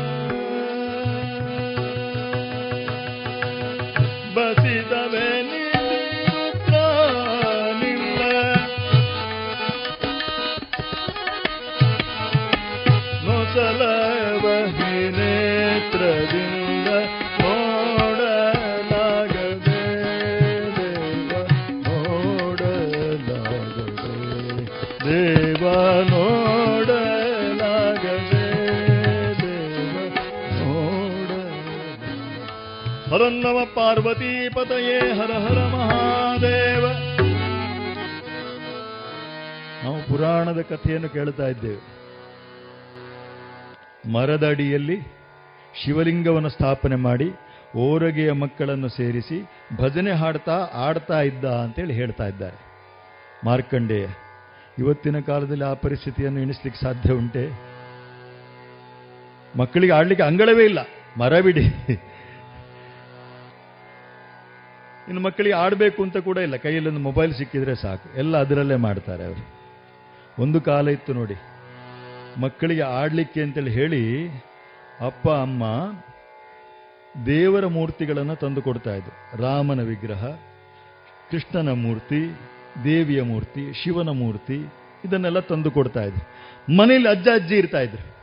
ಆ ಅಜ್ಜ ಅಜ್ಜಿ ಹತ್ರ ಕೊಟ್ಟು ಆ ಮೂರ್ತಿಯನ್ನು ತೋರಿಸಿ ಮಕ್ಕಳು ಕೇಳ್ತಾ ಇದ್ರು, ಮೊಮ್ಮಕ್ಕಳು, ಇದ್ಯಾರು? ಆವಾಗ ರಾಮನ ಕಥೆ ಹೇಳ್ತಾ ಇದ್ರು ಅಜ್ಜಿ ಅಜ್ಜ, ಕೃಷ್ಣನ ಕಥೆ ಹೇಳ್ತಾ ಇದ್ರು. ಹೀಗೆ ಆಟದ ಜೊತೆಗೆ ಸಂಸ್ಕಾರವೂ ಆಗ್ತಾ ಇತ್ತು ಮನೆಯಲ್ಲಿ. ಆದರೆ ಇವತ್ತು ನಾವಿಬ್ಬರು, ನಮಗೆ ಒಂದೇ ಮಗು, ನ್ಯೂಕ್ಲಿಯರ್ ಫ್ಯಾಮಿಲಿ ಆಗಿಬಿಟ್ಟಿದೆಲ್ಲ, ಅಜ್ಜ ಅಜ್ಜಿ ಇಲ್ಲ ಮನೆಯಲ್ಲಿ. ಇನ್ನು ಆಡ್ಲಿಕ್ಕೆ ಅಂತೇಳಿ ಹೇಳಿ ಮಗನಿಗೆ ಆಡ್ಲಿಕ್ಕೆ ಅಂತ ಹೇಳಿ ಅಪ್ಪ ಆಟದ ಪಿಸ್ತೂಲ್ ಅಂತಂದು ಕೊಡ್ತಾನೆ. ತಾಯಿ ಆ ಪಿಸ್ತೂಲನ್ನು ಮಗುವಿನ ಕೈಯಲ್ಲಿ ಕೊಟ್ಟು ಪಪ್ಪನಿಗೆ ಶೂಟ್ ಮಾಡು ಅಂತೇಳಿ ಹೇಳ್ತಾರೆ. ಆಟಿಕೆಯ ಪಿಸ್ತೂಲನ್ನ ತಂದೆ ಮುಂದೆ ಹಿಡಿದು, ಅಪ್ಪನ ಮುಂದೆ ಹಿಡಿದು, ಅಪ್ಪ ನನಗೆ ಚಾಕ್ಲೇಟ್ ಕೊಡು, ಇಲ್ಲದಿದ್ರೆ ನಾನು ಶೂಟ್ ಮಾಡ್ತೇನೆ ಅಂತೇಳಿ ಹೇಳ್ತಿದ್ದ. ಇವತ್ತು ಆಟಿಕೆಯ ನಕಲಿ ಪಿಸ್ತೂಲನ್ನ ಅಪ್ಪನ ಮುಂದೆ ಹಿಡಿದು ಚಾಕ್ಲೇಟ್ ಕಿತ್ತುಕೊಳ್ಳುವಂತಹ ಮಗು ನಾಳೆ ಬೆಳೆದು ದೊಡ್ಡವನಾಗಿ ಅಸಲಿ ಪಿಸ್ತೂಲನ್ನು ಅಪ್ಪನ ಮುಂದೆ ಹಿಡಿತಾನೆ, ನನಗೆ ಆಸ್ತಿಯಲ್ಲಿ ಪಾಲು ಕೊಡು ಅಂತೇಳಿ ಕೇಳ್ತಾನೆ. ಇದು ನಾವು ಕಾಣ್ತಾ ಇರುವಂತಹ ಸಮಾಜ. ಯೋಚನೆ ಮಾಡಬೇಕು, ಬೇಡವೇ ಹರಿಕತೆ ನಮಗೆ? ಹಿರಿಯರು ಮಾತ್ರ ಅಲ್ಲ, ಮಕ್ಕಳು ಕೇಳುವ ಹಾಗೆ ಆಗಬೇಕು ಹರಿಕತೆ. ಇಲ್ಲಿ ಭಗವಂತನನ್ನ ಪ್ರಾರ್ಥನೆ ಮಾಡ್ತಾನಂತೆ, ನಿನ್ನ ದರ್ಶನ ನನಗೆ ಯಾವಾಗ ಆದೀತು? ಭಕ್ತಿಯೂ ಇದೆ, ಜ್ಞಾನವೂ ಇದೆ, ವೈರಾಗ್ಯವೂ ಇದೆ ಆ ಮಾರ್ಕಂಡೇಯನಲ್ಲಿ. ಮನೆಗೆ ಬಂದಂತಹ ಋಷಿಪುಂಗವರೆಲ್ಲ ಮೃಕಂಡ ದಂಪತಿಗಳನ್ನು ಹಾಡಿ ಹೊಗಳ್ತಾ ಇದ್ದಾರೆ, ಎಂಥ ಮಗನನ್ನ ಹೆತ್ತಿದ್ದೀರಾ ನೀವು, ಲೋಕಕ್ಕೆ ಗುರುವಾಗಬಲ್ಲಂಥ ಯೋಗ್ಯತೆ ಉಳ್ಳವನಿವನು ಅಂತೇಳಿ ಹಾಡಿ ಹೊಗಳುವಾಗ ಮೃಕಂಡು ಮಾತ್ರ ಒಳಗೊಳಗೆ ಕೊರಗುತ್ತಾನೆ. ಇನ್ನೆಷ್ಟು ದಿನ ಈ ಸಂಭ್ರಮ, ಇನ್ನೆಷ್ಟು ದಿನ ಈ ಸಂತೋಷ? ದಿನ ಹತ್ತಿರವಾಗ್ತಾ ಇದ್ದೇನೆ, ಮಗ ಪ್ರವರ್ಧಮಾನನಾಗ್ತಾ ಇದ್ದಾನೆ. ಯಾರಾದರೂ ಹೊಗಳ್ತಾ ಇರುವುದನ್ನು ಕಂಡ್ರೆ ಪತಿ ಯಾಕೆ ಈ ರೀತಿಯಲ್ಲಿ ಅಂತರ್ಮುಖಿ ಆಗ್ತಾರೆ, ಮೌನವಾಗ್ತಾರೆ ಅಂತ ಹೇಳಿ ಮರುತ್ಮತಿ ಒಂದು ದಿವಸ ಕೇಳ್ತಾಳೆ, ಏನ್ ಸ್ವಾಮಿ ಯಾಕೆ ಮಗನ ಕೀರ್ತಿ ಪತಾಕೆ ಎಲ್ಲೆಡೆ ಹಬ್ಬುತ್ತಾ ಇರುವುದನ್ನು ಕಂಡು ನಿಮಗೆ ಮತ್ಸರವಾಗ್ತಾ ಇದೆ, ನಿಮಗಿಂತ ದೊಡ್ಡವನಾಗ್ತಾನೆ ಅಂತೇಳಿ ಹೇಳಿ ಈರ್ಷ್ಯೆ ಆಗ್ತಾ ಇದೆ ನಿಮಗೆ? ಮೃಕಂಡು ಹೇಳ್ತಾನೆ, ಎಲ್ಲ ಹುಚ್ಚಿ, ಶಿಷ್ಯಾದಿಚ್ಛೇತ್ ಪರಾಭವಂ, ಶಿಷ್ಯನಿಂದ ಗುರುವಾದವನು ಪರಾಭವವನ್ನು ಹೊಂದಬೇಕಂತೆ, ಹಾಗೆ ಮಗನಿಂದ ತಂದೆಯಾದವನು ಕೂಡ ಪರಾಭವವನ್ನು ಹೊಂದಬೇಕು. ಮಗನ ಸಂ ಕೀರ್ತಿಯನ್ನ ಕಂಡು ನಾನು ಸಂಭ್ರಮ ಪಡ್ತಾ ಇದ್ದೇನೆ, ಆದರೆ ಇನ್ನೆಷ್ಟು ದಿನ ಈ ಸಂಭ್ರಮ? ಅದೇನು ನಿಮ್ಮ ಕೊರಗು, ನಿಮ್ಮ ಒಳಗಿರಬೇಕಾದಂತಹ ಕೊರಗು ಯಾವುದದು? ಆ ಸತ್ಯವನ್ನು ನನಗೆ ಇವತ್ತು ಹೇಳಲೇಬೇಕು ಅಂತೇಳಿ ಹೇಳುವಾಗ ಮೃಕಂಡು ಹೇಳ್ತಾನೆ, ಹೇ ಪಾರ್ವತಿ, ಹೇ ಮರುತ್ಮತಿ, ಯಾವ ಮಗನ ಅಭ್ಯುದಯವನ್ನ ಕಂಡು ಶ್ರೇಯಸ್ಸನ್ನ ಕಂಡು ನಾವು ಸಂಭ್ರಮ ಪಡ್ತಾ ಇದ್ದೇವೋ, ಸಂತೋಷ ಪಡ್ತಾ ಇದ್ದೇವೋ, ಆ ಮಗ ಇನ್ನು ಹೆಚ್ಚು ದಿನ ನಮ್ಮ ಕಣ್ಣ ಮುಂದೆ ಇರೋದಿಲ್ಲ, ಅವನಿಗೆ ಕೇವಲ ಹದಿನಾರು ವರ್ಷ ಆಯುಷ್ಯ ಅಂತೇಳಿ ಹೇಳುವಾಗ ಹಾ ಶಿವ ಅಂತೇಳಿ ಹೇಳುತ್ತಾ ಮೂರ್ಛೆ ತಪ್ಪಿ ಬಿದ್ದು ಬಿಟ್ಟಿದ್ದಾಳೆ ಮರುತ್ಮತಿ. ರುದ್ರ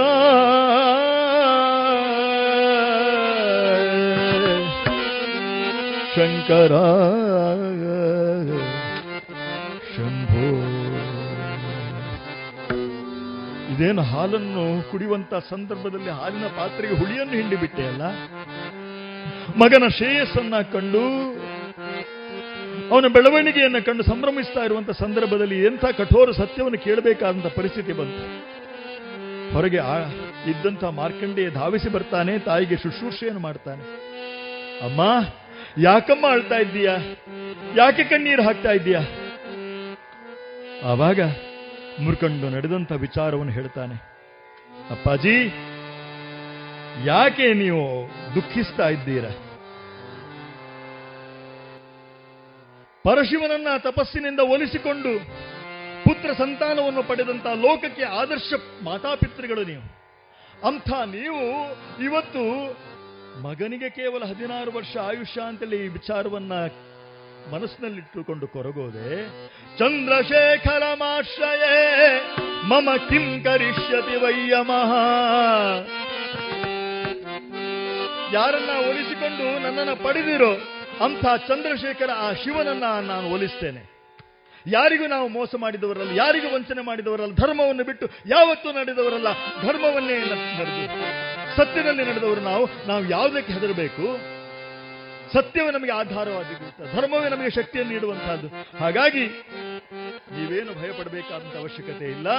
ನಾನು ಶಿವನನ್ನ ಒಲಿಸಿ ಮೃತ್ಯುಂಜಯನಾಗಿ ಬರುವಂತೆ ನನಗೆ ಆಶೀರ್ವಾದ ಮಾಡಿ. ನಮ್ಮ ಮಕ್ಕಳಿಗೆ ಈ ಕಥೆ ಹೇಳಬೇಕು. ನೂರು ಪರ್ಸೆಂಟ್ ಬರಬೇಕು ಅಂತೇಳಿ ಬರುವ ನಿರೀಕ್ಷೆಯಲ್ಲಿದ್ದಂತಹ ಮಗುವಿಗೆ ತೊಂಬತ್ತೆಂಟು ಪರ್ಸೆಂಟ್ ಬಂದಾಗ ಕೊರಳಿಗೆ ನೇಣು ಹಾಕ್ಕೊಂಡು ಆತ್ಮಹತ್ಯೆ ಮಾಡಿಕೊಳ್ಳುವಂಥ ಮಕ್ಕಳು ನಮ್ಮಲ್ಲಿನ. ನೋಡಿ ಎಂಥ ಆತ್ಮವಿಶ್ವಾಸ, ಆತ್ಮನಿರ್ಭರತೆಯ ಪಾಠವನ್ನು ಇಲ್ಲಿ ಕಲಿಸಿಕೊಡ್ತಾ ಇದ್ದಾನೆ ಮಾರ್ಕಂಡೇಯ. ನಿಜವಾದಂಥ ಆತ್ಮ ಆತ್ಮನಿರ್ಭರತೆ ಏನು? ನನ್ನಲ್ಲಿ ಆ ಶಕ್ತಿ ಇದೆ, ನಾನು ಅದನ್ನು ಸಾಧಿಸ್ತೇನೆ. ತಂದೆ ತಾಯಿಗಳು ಆಶೀರ್ವಾದ ಮಾಡಿ ಕಳುಹಿಸಿಕೊಟ್ಟಿದ್ದಾರೆ.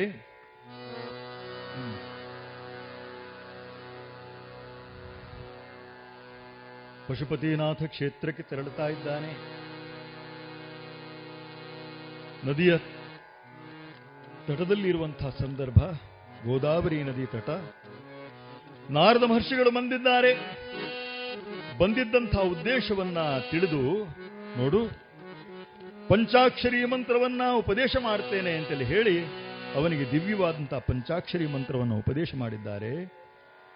ಆ ಪಂಚಾಕ್ಷರಿ ಮಂತ್ರವನ್ನ ಜಪಿಸುತ್ತಾ ತಪಸ್ಸಿನಲ್ಲಿ ತೊಡಗಿದ್ದಾನೆ ಮಾರ್ಕಂಡ. ದೇವಾ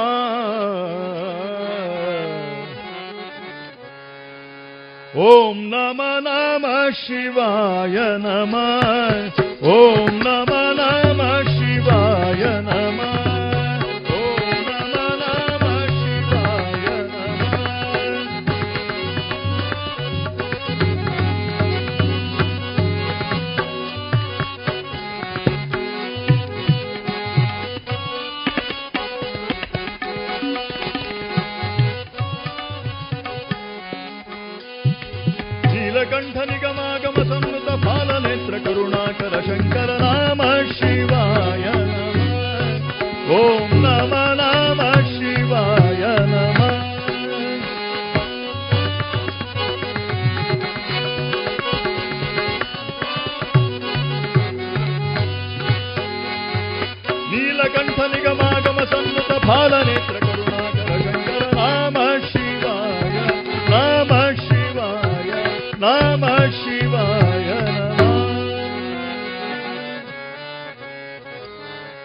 ಪ್ರಕಾರವಾಗಿ ಮೊರೆ ಇಡ್ತಾ ಇದ್ದಾನೆ ಪರಶಿವನನ್ನ ಕುರಿತು. ಹೇ ಶಿವ, ನಾನೇನು ಬದುಕಬೇಕೆನ್ನುವಂಥ ಇಚ್ಛೆಯಿಂದ ಬಂದವನಲ್ಲ, ಆದರೆ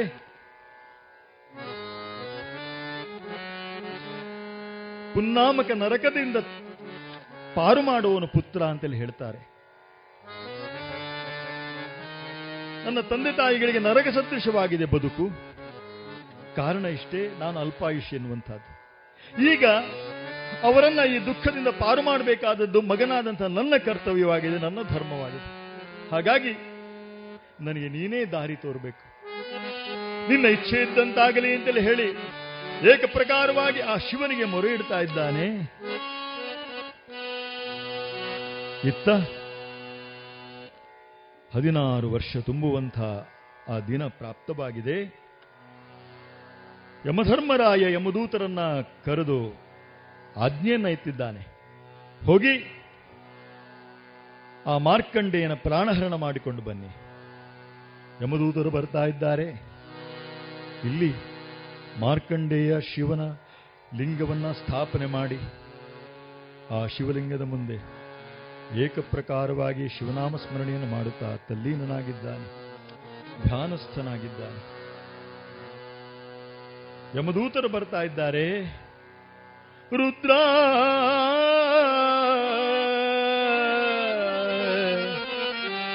ಶಂಕರ ಶಂಭೋ, ಶಿವ ನಿನ್ನ ಪಾದವನು ನಂಬಿದೆ ಎಂದ ಕಾಯುವ ಭಾರವು ನಿನ್ನದು ಎಂದ, ಶಿವ ನಿನ್ನ ಪಾದವನು ನಂಬಿದೆ ಎನ್ನ ಕಾಯುವ ಭಾರವು ನಿನ್ನದು ಎಂದ. ಭಕುತರ ಬಂಟ ನೀನಂತೆ ಮುನ್ನ ಬಾಣನ ಬಾಗಿಲ ಕಾಯ್ದವನಂತೆ, ಭಕುತರ ಬಂಟ ನೀನಂತೆ ಮುನ್ನ ಬಾಣನ ಬಾಗಿಲ ಕಾಯ್ದವನ. ಫಾಲಲೋಚನ ನಿನ್ನ ಭಜಿಸಿದ ಉಪಮನ್ಯು, ಫಾಲಲೋಚನ ನಿನ್ನ ಕ್ಷೀರವಾರಿಧಿ ಇತ್ತು ಸಲಹಿದೆ ತಂದೆ, ಕ್ಷೀರವಾರಿಧಿ ಇತ್ತು ಸಲಹಿದೆ ತಂದೆ, ಕ್ಷೀರವಾರಿಧಿ ಇತ್ತು ಸಲಹಿದೆ ತಂದೆ. ಶಿವನಿನ್ನ ಪಾದವನು ನಂಬಿದೆ ಎನ್ನ ಕಾಯುವ ಭಾರವು ನಿನ್ನದು.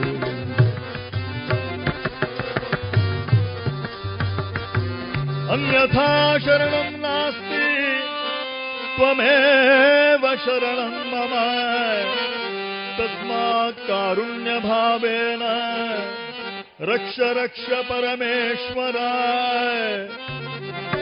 ಯಮದೂತರ ಮುಂದೆ ಬಂದು ಪ್ರಾಣಹರಣ ಮಾಡಲಿಕ್ಕೆ ಅಂತೇಳಿ ಮುಂದಡಿಯಿಡ್ತಾ ಇದ್ದಾರೆ. ಯಾವುದೋ ಒಂದು ಅಲೌಕಿಕವಾದಂತಹ ಶಕ್ತಿ ಅವರನ್ನು ಹಿಮ್ಮೆಟ್ಟಿಸುವಂತೆ ಭಾಸವಾಗ್ತಾ ಇದೆ.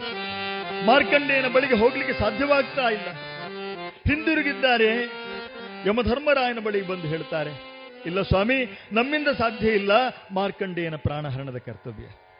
ಹೌದೇ, ಹಾಗಾದ್ರೆ ನಾನೇ ತೆರಳುತ್ತೇನೆ ಅಂತೇಳಿ ಹೇಳಿ ವೃಷಭ ವಾಹನನಾಗಿ ಹೊರಟಿದ್ದಾನೆ ಯಮಧರ್ಮರಾಯ. ಬರ್ತಾ ಇದ್ದಾನೆ, ಆದರೆ ಮಾರ್ಕಂಡೇಯನಿಗಿದು ಯಾವುದರ ಪರಿವೆಯೂ ಇಲ್ಲ. ಪಶೂನಾಂ ಪತಿಂ ಪಾಪನಾಶಂ ಪರೇಶಂ ಗಜೇಂದ್ರಸ್ಯಕೃತ್ತಿ ವಸಾನಂ ವರೇಣ. ಪಶೂನಾಂ ಪತಿಂ ಪಾಪನಾಶಂ ಪರೇಶಂ ಗಜೇಂದ್ರಸ್ಯಕೃತ್ತಿ ವಸಾನಂ. ಜಟಾಜೂಟ ಮಧ್ಯೆ ಸ್ಫುರದಾಂಗವಾರಿ ಜಟಾಜೂಟ ಮಧ್ಯೆ ಸ್ಫುರದಾಂಗವಾರಿ. ಮಹಾದೇವಮೇಕಂ ಸ್ಮರಾಮಿ ಸ್ಮರಾಮಿ ಮಹಾದೇವಮೇಕಂ ಸ್ಮರಾಮಿ ಸ್ಮರಾಮಿ. ಯಮಧರ್ಮರಾಯ ಮಾರ್ಕಂಡೇಯನ ಬಳಿ ಬರುವಂತಹ ಪ್ರಯತ್ನವನ್ನು ಮಾಡ್ತಾ ಇದ್ದಾನೆ, ಆದರೆ ಮುಂದೆ ಬರಲಿಕ್ಕೆ ಸಾಧ್ಯವಾಗ್ತಾ ಇಲ್ಲ. ಬಾಚ ಆಲಂಗಿಸಿಕೊಂಡಿದ್ದಾನೆ ಶಿವಲಿಂಗವನ್ನ ಮಾರ್ಕಂಡೇಯ. ಶಿವಾಕಾಂತ ಶಂಭೋ ಶಶಾಂಕಾರ್ಧಮೌಲಿ ಮಹೇಶಾನ ಶೂಲಿಂಗಟಾಜೂಟಕ. ಶಿವಾಕಾಂತ ಶಂಭೋ ಶಶಾಂಕಾರ್ಧಮೌಲಿ ಮಹೇಶಾನ ಶೂಲಿಂಗಟಾಜೂಟಕ. ತ್ವಮೇಕೋ ಜಗದ್ವ್ಯಾಪಕೋ ವಿಶ್ವರೂಪ. ತ್ವಮೇಕೋ ಜಗದ್ವ್ಯಾಪಕೋ ವಿಶ್ವರೂಪ. ಪ್ರಸೀದ ಪ್ರಸೀದ ಪ್ರಭೋ ಪ್ರಭೋ. ಎತ್ತಿ ಎಸೆದಿದ್ದಾನೆ ಶಿವ ಪಾಶವನ್ನ ಯಮಧರ್ಮರಾಯ. ಶಿವಲಿಂಗ ಸಮೇತವಾಗಿ ಆ ಮಾರ್ಕಂಡೇಯನ ಕೊರಳಿಗೆ ಬಿದ್ದಿದೆ. ಎಳಿಬೇಕಾದ್ರೆ ಬರ ಸಿಡಿಲಪ್ಪಳಿಸಿದಂತಾಯಿತು. ಇಡೀ ಲೋಕವೇ ಅಲ್ಲೋಲ ಕಲ್ಲೋಲ ಉಂಟಾಗಿದೆ. ನೋಡ್ತಾ ಇದ್ದಂತೆ ಶಿವಲಿಂಗವು ವಿಭಾಗವಾಗಿದೆ. ಹರ ಹರ ಶಂಕರ ಪ್ರಳಯ ಭಯಂಕರ ತೋರಿದ ರೌದ್ರ ಲೀಲೆ. ಹರ ಹರ ಶಂಕರ ರುದ್ರ ಮನೋಹರ ನೇತ್ರಗಳಿಂದ ಕಾರಿದ ಕ್ರೋಧ ಜ್ವಾಲೆ. ರುದ್ರ ಮನೋಹರ ನೇತ್ರಗಳಿಂದ ಕಾರಿದ ಕ್ರೋಧ ಜ್ವಾಲೆ. ಸಿಡಿದಂತವು ಜ್ವಾಲಾಮುಖಿಲು ಮುಗಿದಂತವು ತ್ರೈಭುವನಗಳು. ಉಕ್ಕೇರ್ದವು ನಮ ಜಲ ಶರದಿಗಳು ದಿಕ್ಕೆತ್ತವು ವನ ಜಲಚರಗಳು. ಶಂಕರ ಪ್ರಳಯ ಭಯಂಕರ ತೋರಿದ ರೌದ್ರ ಲೀಲೆ. ರುದ್ರ ಮನೋಹರ ನೇತ್ರಗಳಿಂದ ಕಾರಿದ ಕ್ರೋಧ ಜ್ವಾಲೆ. ಹರ ಹರ ಶಂಕರ ಪ್ರಳಯ ಭಯಂಕರ ಶಂಕರ. ಹರನ್ನಮ ಪಾರ್ವತಿ ಪದಯೇ. ಆ ಪರಮೇಶ್ವರ ಪ್ರಕಟನಾಗಿದ್ದಾನೆ, ಅಬ್ಬರಿಸ್ತಾ ಇದ್ದಾನೆ. ಯಮ, ಏನಿದು ನಿನ್ನ ಅಕ್ರಮ? ನಡುಗುತ್ತಾ ಇದ್ದಾನೆ ಭಯದಿಂದ ಯಮಧರ್ಮರಾಯ. ಸ್ವಾಮಿ, ನನ್ನಿಂದೇನು ಅಪರಾಧವಾಯಿತು? ವಿಧಿ ಲಿಖಿತದಂತೆ ಇಂದು ಈ ಮಾರ್ಕಂಡೇಯನ ಪ್ರಾಣಹರಣ ಮಾಡಬೇಕಾದದ್ದು ನನ್ನ ಧರ್ಮವಲ್ಲವೇ? ನನ್ನ ಕರ್ತವ್ಯವಲ್ಲವೇ?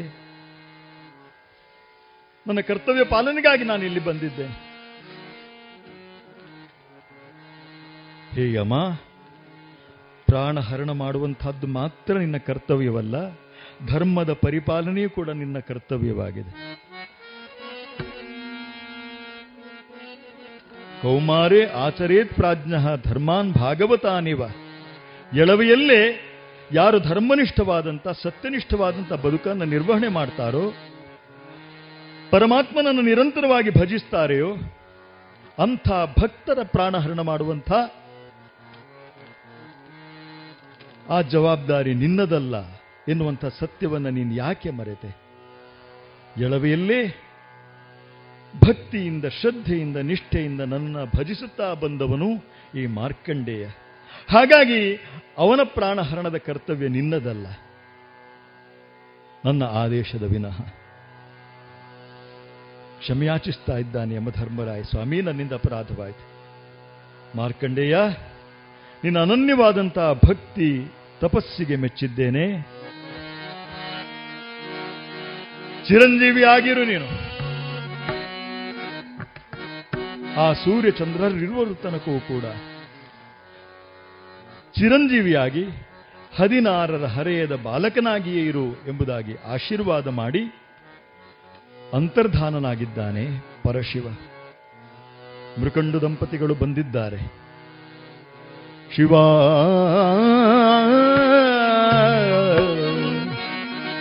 ಶಂಕರ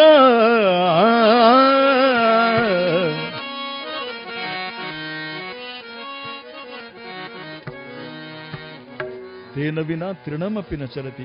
ಅವನ ಕೃಪೆಯೊಂದಾದರೆ ಏನು ತಾನೇ ಸಾಧ್ಯ? ಹೇ ಭಗವಂತ, ನಿನ್ನ ಕೃಪೆಗೆ ನಾವು ಯಾವ ರೀತಿಯಿಂದ ಧನ್ಯವಾದ ಹೇಳಲಿ ಅಂತೇಳಿ ಹೇಳಿ ಬಾರಿ ಬಾರಿಗೆ ಆ ಶಿವನಿಗೆ ಕೈ ಮುಗಿಯುತ್ತಾರಂತೆ. ಎಂತಹ ಪರಿಸ್ಥಿತಿಯೇ ಬಂದರೂ ಕೂಡ, ಎಂಥ ಕಠಿಣ ಪರಿಸ್ಥಿತಿಯೇ ಬಂದರೂ ಕೂಡ, ಡಾಕ್ಟರ್ ಅಬ್ದುಲ್ ಕಲಾಂ ಅವರು ಬಹಳ ಸುಂದರವಾದಂಥ ಒಂದು ಮಾತು ಇದೆ. Problems are part of life, but facing them with the smile is art of life ಅಂತೇಳಿ ಹೇಳ್ತಾರೆ. ಹಾಗೆಯೇ ಸಮಸ್ಯೆ ಬರುವಂತಹದ್ದು ಸಹಜವೇ ಆಗಿದೆ, ಆದರೆ ಪ್ರತಿಯೊಂದು ಸಮಸ್ಯೆಗೂ ಪರಿಹಾರ ಇದೆ. ಆತ್ಮನಿರ್ಭರತೆಯಿಂದ, ಆತ್ಮವಿಶ್ವಾಸದಿಂದ. ಆತ್ಮ ಅಂತ ಹೇಳಿ ಹೇಳಿದರೆ ಕೇವಲ ಈ ದೇಹದ ಮೇಲಿನ ವಿಶ್ವಾಸ ಅಲ್ಲ, ಚೈತನ್ಯ ರೂಪಿಯಾಗಿರುವಂಥ ಆತ್ಮವಸ್ತುವಿನ ಮೇಲೆ ಇರುವಂಥ ವಿಶ್ವಾಸದಿಂದ ನಾವು ಏನನ್ನು ಕೂಡ ಸಾಧಿಸಲಿಕ್ಕೆ ಸಾಧ್ಯ ಉಂಟು ಎಂದು ತೋರಿಸಿಕೊಟ್ಟವನು ಮಾರ್ಕಂಡೇಯ. ಹಾಗಾಗಿ ಚಿಂತ್ಯಾಕೆ ಮಾಡುತ್ತಿದ್ದಿ, ಚಿನ್ಮಯನಿದ್ದಾನೆ. ನಿನ್ನ ಚಿಂತೆಯ ಬಿಡಿಸುವ ಗೌರಿ ಕಾಂತನಿದ್ದಾನೆ, ಮಹಾಲಿಂಗೇಶ್ವರನಿದ್ದಾನೆ. ನಮ್ಮೆಲ್ಲರ ಚಿಂತೆಯನ್ನು ಕಳೆಯುವಂಥ ಗೌರಿಕಾಂತ ಆ ಮಹಾಲಿಂಗೇಶ್ವರನ ಕೃಪೆ ನಮ್ಮ ಮೇಲೆ ಸದಾ ಇದೆ ಎನ್ನುವಂಥ ದೃಢ ವಿಶ್ವಾಸದಿಂದ ನಮ್ಮದಾದಂಥ ಧರ್ಮದ ಮಾರ್ಗದಲ್ಲಿ ನಾವು ಮುನ್ನಡೆಯೋಣ ಎನ್ನುವಂಥ ಸಂದೇಶದೊಂದಿಗೆ ಈ ಕಥೆಗೆ ಮಂಗಳವನ್ನು ಹಾಡಲಿಕ್ಕೆ ಅನುಮತಿಯನ್ನು ಕೋರ್ತಾ ಇದ್ದೇನೆ. ಮಾರ್ಕಂಡೇಯನಂತೆ ಭಕ್ತಿಯ ಮಾರ್ಗದಲ್ಲಿ ನಡೆಸುವಂತಾಗಲಿ, ಧರ್ಮದ ಮಾರ್ಗದಲ್ಲಿ ನಮ್ಮನ್ನು ಆ ಸ್ವಾಮಿ ನಡೆಸುವಂತಾಗಲಿ ಅಂತೇಳಿ ಹೇಳ್ತಾ, ಅಂಗಜ ಮದಹರ ತವ ಜಯ ಮಂಗಳಂ, ಅಂಗಜ ಮದಹರ ತವ ಜಯ ಮಂಗಳಂ, ಅಂಗಜ ಮದಹರ ತವ ಜಯ ಮಂಗಳಂ, ಅಂಗಜ ಮದಹರ ತವ ಜಯ ಮಂಗಳಂ. ಸಂಗವಿದೂರಾಭವ ಭಂಗ ಕೃಪಾ ಸಾಗರ, ಮಂಗಳ ರೂಪ ಧವಳಾಂಗ ವಿಭುಜಾಂಗ, ಅಂಗಜ ಮದಹರ ತವ ಜಯ ಮಂಗಳಂ, ಅಂಗಜ ಮದಹರ ತವ ಜಯ ಮಂಗಳಂ, ಅಂಗಜ ಮದಹರ ತವ ಜಯ ಮಂಗಳಂ, ಅಂಗಜ ಮದಹರ ತವ ಜಯ ಮಂಗಳಂ. ಸಂಗವಿದುರಾಭವ ಭಂಗ ಕೃಪಾ ಸಾಗರ, ಮಂಗಳ ರೂಪ ಸವಳ ಅಂಗಜ ಮದಹರ ತವ ಜಯ ಮಂಗಳಂ, ಅಂಗಜ ಮದಹರ ತವ ಜಯ ಮಂಗಳಂ. ಕಾಯೇನ ವಾಚಾ ಮನಸೇಂದ್ರಿಯರ್ವಾ ಬುದ್ಧಾತ್ಮನಾ ವಾ ಪ್ರಕೃತೆ ಸ್ವಭಾವ, ಕರೋಮಿ ಯದ್ಯತ್ ಸಕಲಂ ಪರಸ್ಮೈ ನಮಾಭಿಕಾಯತಿ ಸಮರ್ಪಯಾಮಿ. ಅಚ್ಯುತಂ ಕೇಶವಂ ರಾಮನಾರಾಯಣಂ ಕೃಷ್ಣ ದಾಮೋದರಂ ವಾಸುದೇವಂ ಶ್ರೀಧರಂ ಮಾಧವಂ ಗೋಪಿಕಾ ವಲ್ಲಭಂ ಜಾನಕೀನಾಯಕಂ ರಾಮಚಂದ್ರಂ. ಕಾಲೇ ವರ್ಷದು ಪರ್ಜನ್ಯಃ ಪೃಥಿವೀ ಸಸ್ಯಶಾಲಿನೀ, ದೇಶೋಯಂ ಶೋಭರಹಿತೋ ಸಜ್ಜನಾ ಸಂತು ನಿರ್ಭಯಾಃ. ಓಂ ಅಸತೋ ಮಾ ಸದ್ಗಮಯ, ತಮಸೋ ಮಾ ಜ್ಯೋತಿರ್ಗಮಯ, ಮೃತ್ಯೋರ್ಮಾ ಮೃತಂಗಮಯ. ಓಂ ಶಾಂತಿ ಶಾಂತಿ ಶಾಂತಿ.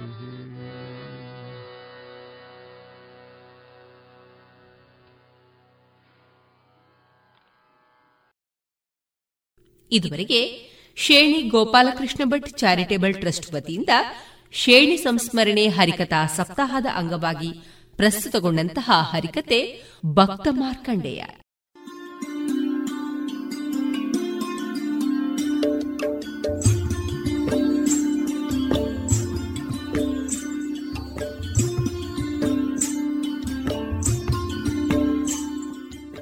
ರೇಡಿಯೋ ಪಾಂಚಜನ್ಯ ಸಮುದಾಯ ಬಾನುಲಿ ಕೇಂದ್ರದಿಂದ ನಿಮ್ಮ ಕಾರ್ಯಕ್ರಮಗಳು ಪ್ರಸಾರವಾಗಬೇಕೇ? ಹಾಗಿದ್ದರೆ ನಮ್ಮನ್ನು ಸಂಪರ್ಕಿಸಿ. ನಮ್ಮ ದೂರವಾಣಿ ಸಂಖ್ಯೆ ಸೊನ್ನೆ ಎಂಟು ಎರಡು ಐದು ಒಂದು ಎರಡು ಒಂಬತ್ತು ಎಂಟು ನಾಲ್ಕು ಒಂಬತ್ತು ಒಂಬತ್ತು.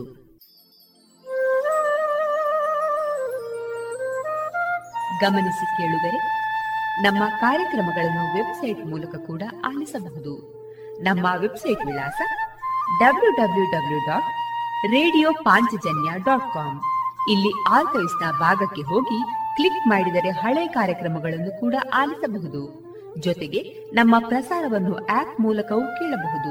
ಪ್ಲೇಸ್ಟೋರ್ನಲ್ಲಿ ಪಾಂಚಜನ್ಯ ಸರ್ಚ್ ಮಾಡಿ ಡೌನ್ಲೋಡ್ ಮಾಡಿಕೊಂಡು ತಮ್ಮ ಮೊಬೈಲ್ಗಳಿಗೆ ಇನ್ಸ್ಟಾಲ್ ಮಾಡಿದರೆ ರೇಡಿಯೋ ಪ್ರಸಾರದ ಕಾರ್ಯಕ್ರಮವನ್ನು ನೀವು ಆಲಿಸಬಹುದು. ನಮ್ಮ ಪ್ರಸಾರದ ಬಗೆಗೆ ನಿಮ್ಮ ಅಭಿಪ್ರಾಯಗಳನ್ನು ಹಂಚಿಕೊಳ್ಳಲು ನಮ್ಮ ವಿಳಾಸ ರೇಡಿಯೋ ಪಾಂಚಜನ್ಯ ತೊಂಬತ್ತು ಬಿಂದು ಎಂಟು ಎಫ್ಎಂ ಸಮುದಾಯ ಬಾನುಲಿ ಕೇಂದ್ರ, ನೆಹರು ನಗರ, ಪುತ್ತೂರು. ನಮ್ಮ ದೂರವಾಣಿ ಸಂಖ್ಯೆ ಸೊನ್ನೆ ಎಂಟು ಎರಡು ಐದು ಒಂದು ಎರಡು ಒಂಬತ್ತು ಎಂಟು ನಾಲ್ಕು ಒಂಬತ್ತು ಒಂಬತ್ತು. ಇಮೇಲ್ ವಿಳಾಸ radio Panchajanya at Gmail dot com. ನಮ್ಮ ವಿಳಾಸ ಮತ್ತೊಮ್ಮೆ ರೇಡಿಯೋ ಪಾಂಚಜನ್ಯ ತೊಂಬತ್ತು ಬಿಂದು ಎಂಟು ಎಫ್ಎಂ ಸಮುದಾಯ ಬಾನುಲಿ ಕೇಂದ್ರ, ನೆಹರು ನಗರ, ಪುತ್ತೂರು. ನಮ್ಮ ದೂರವಾಣಿ ಸಂಖ್ಯೆ ಸೊನ್ನೆ ಎಂಟು ಎರಡು ಐದು ಒಂದು ಎರಡು ಒಂಬತ್ತು ಎಂಟು ನಾಲ್ಕು ಒಂಬತ್ತು ಒಂಬತ್ತು.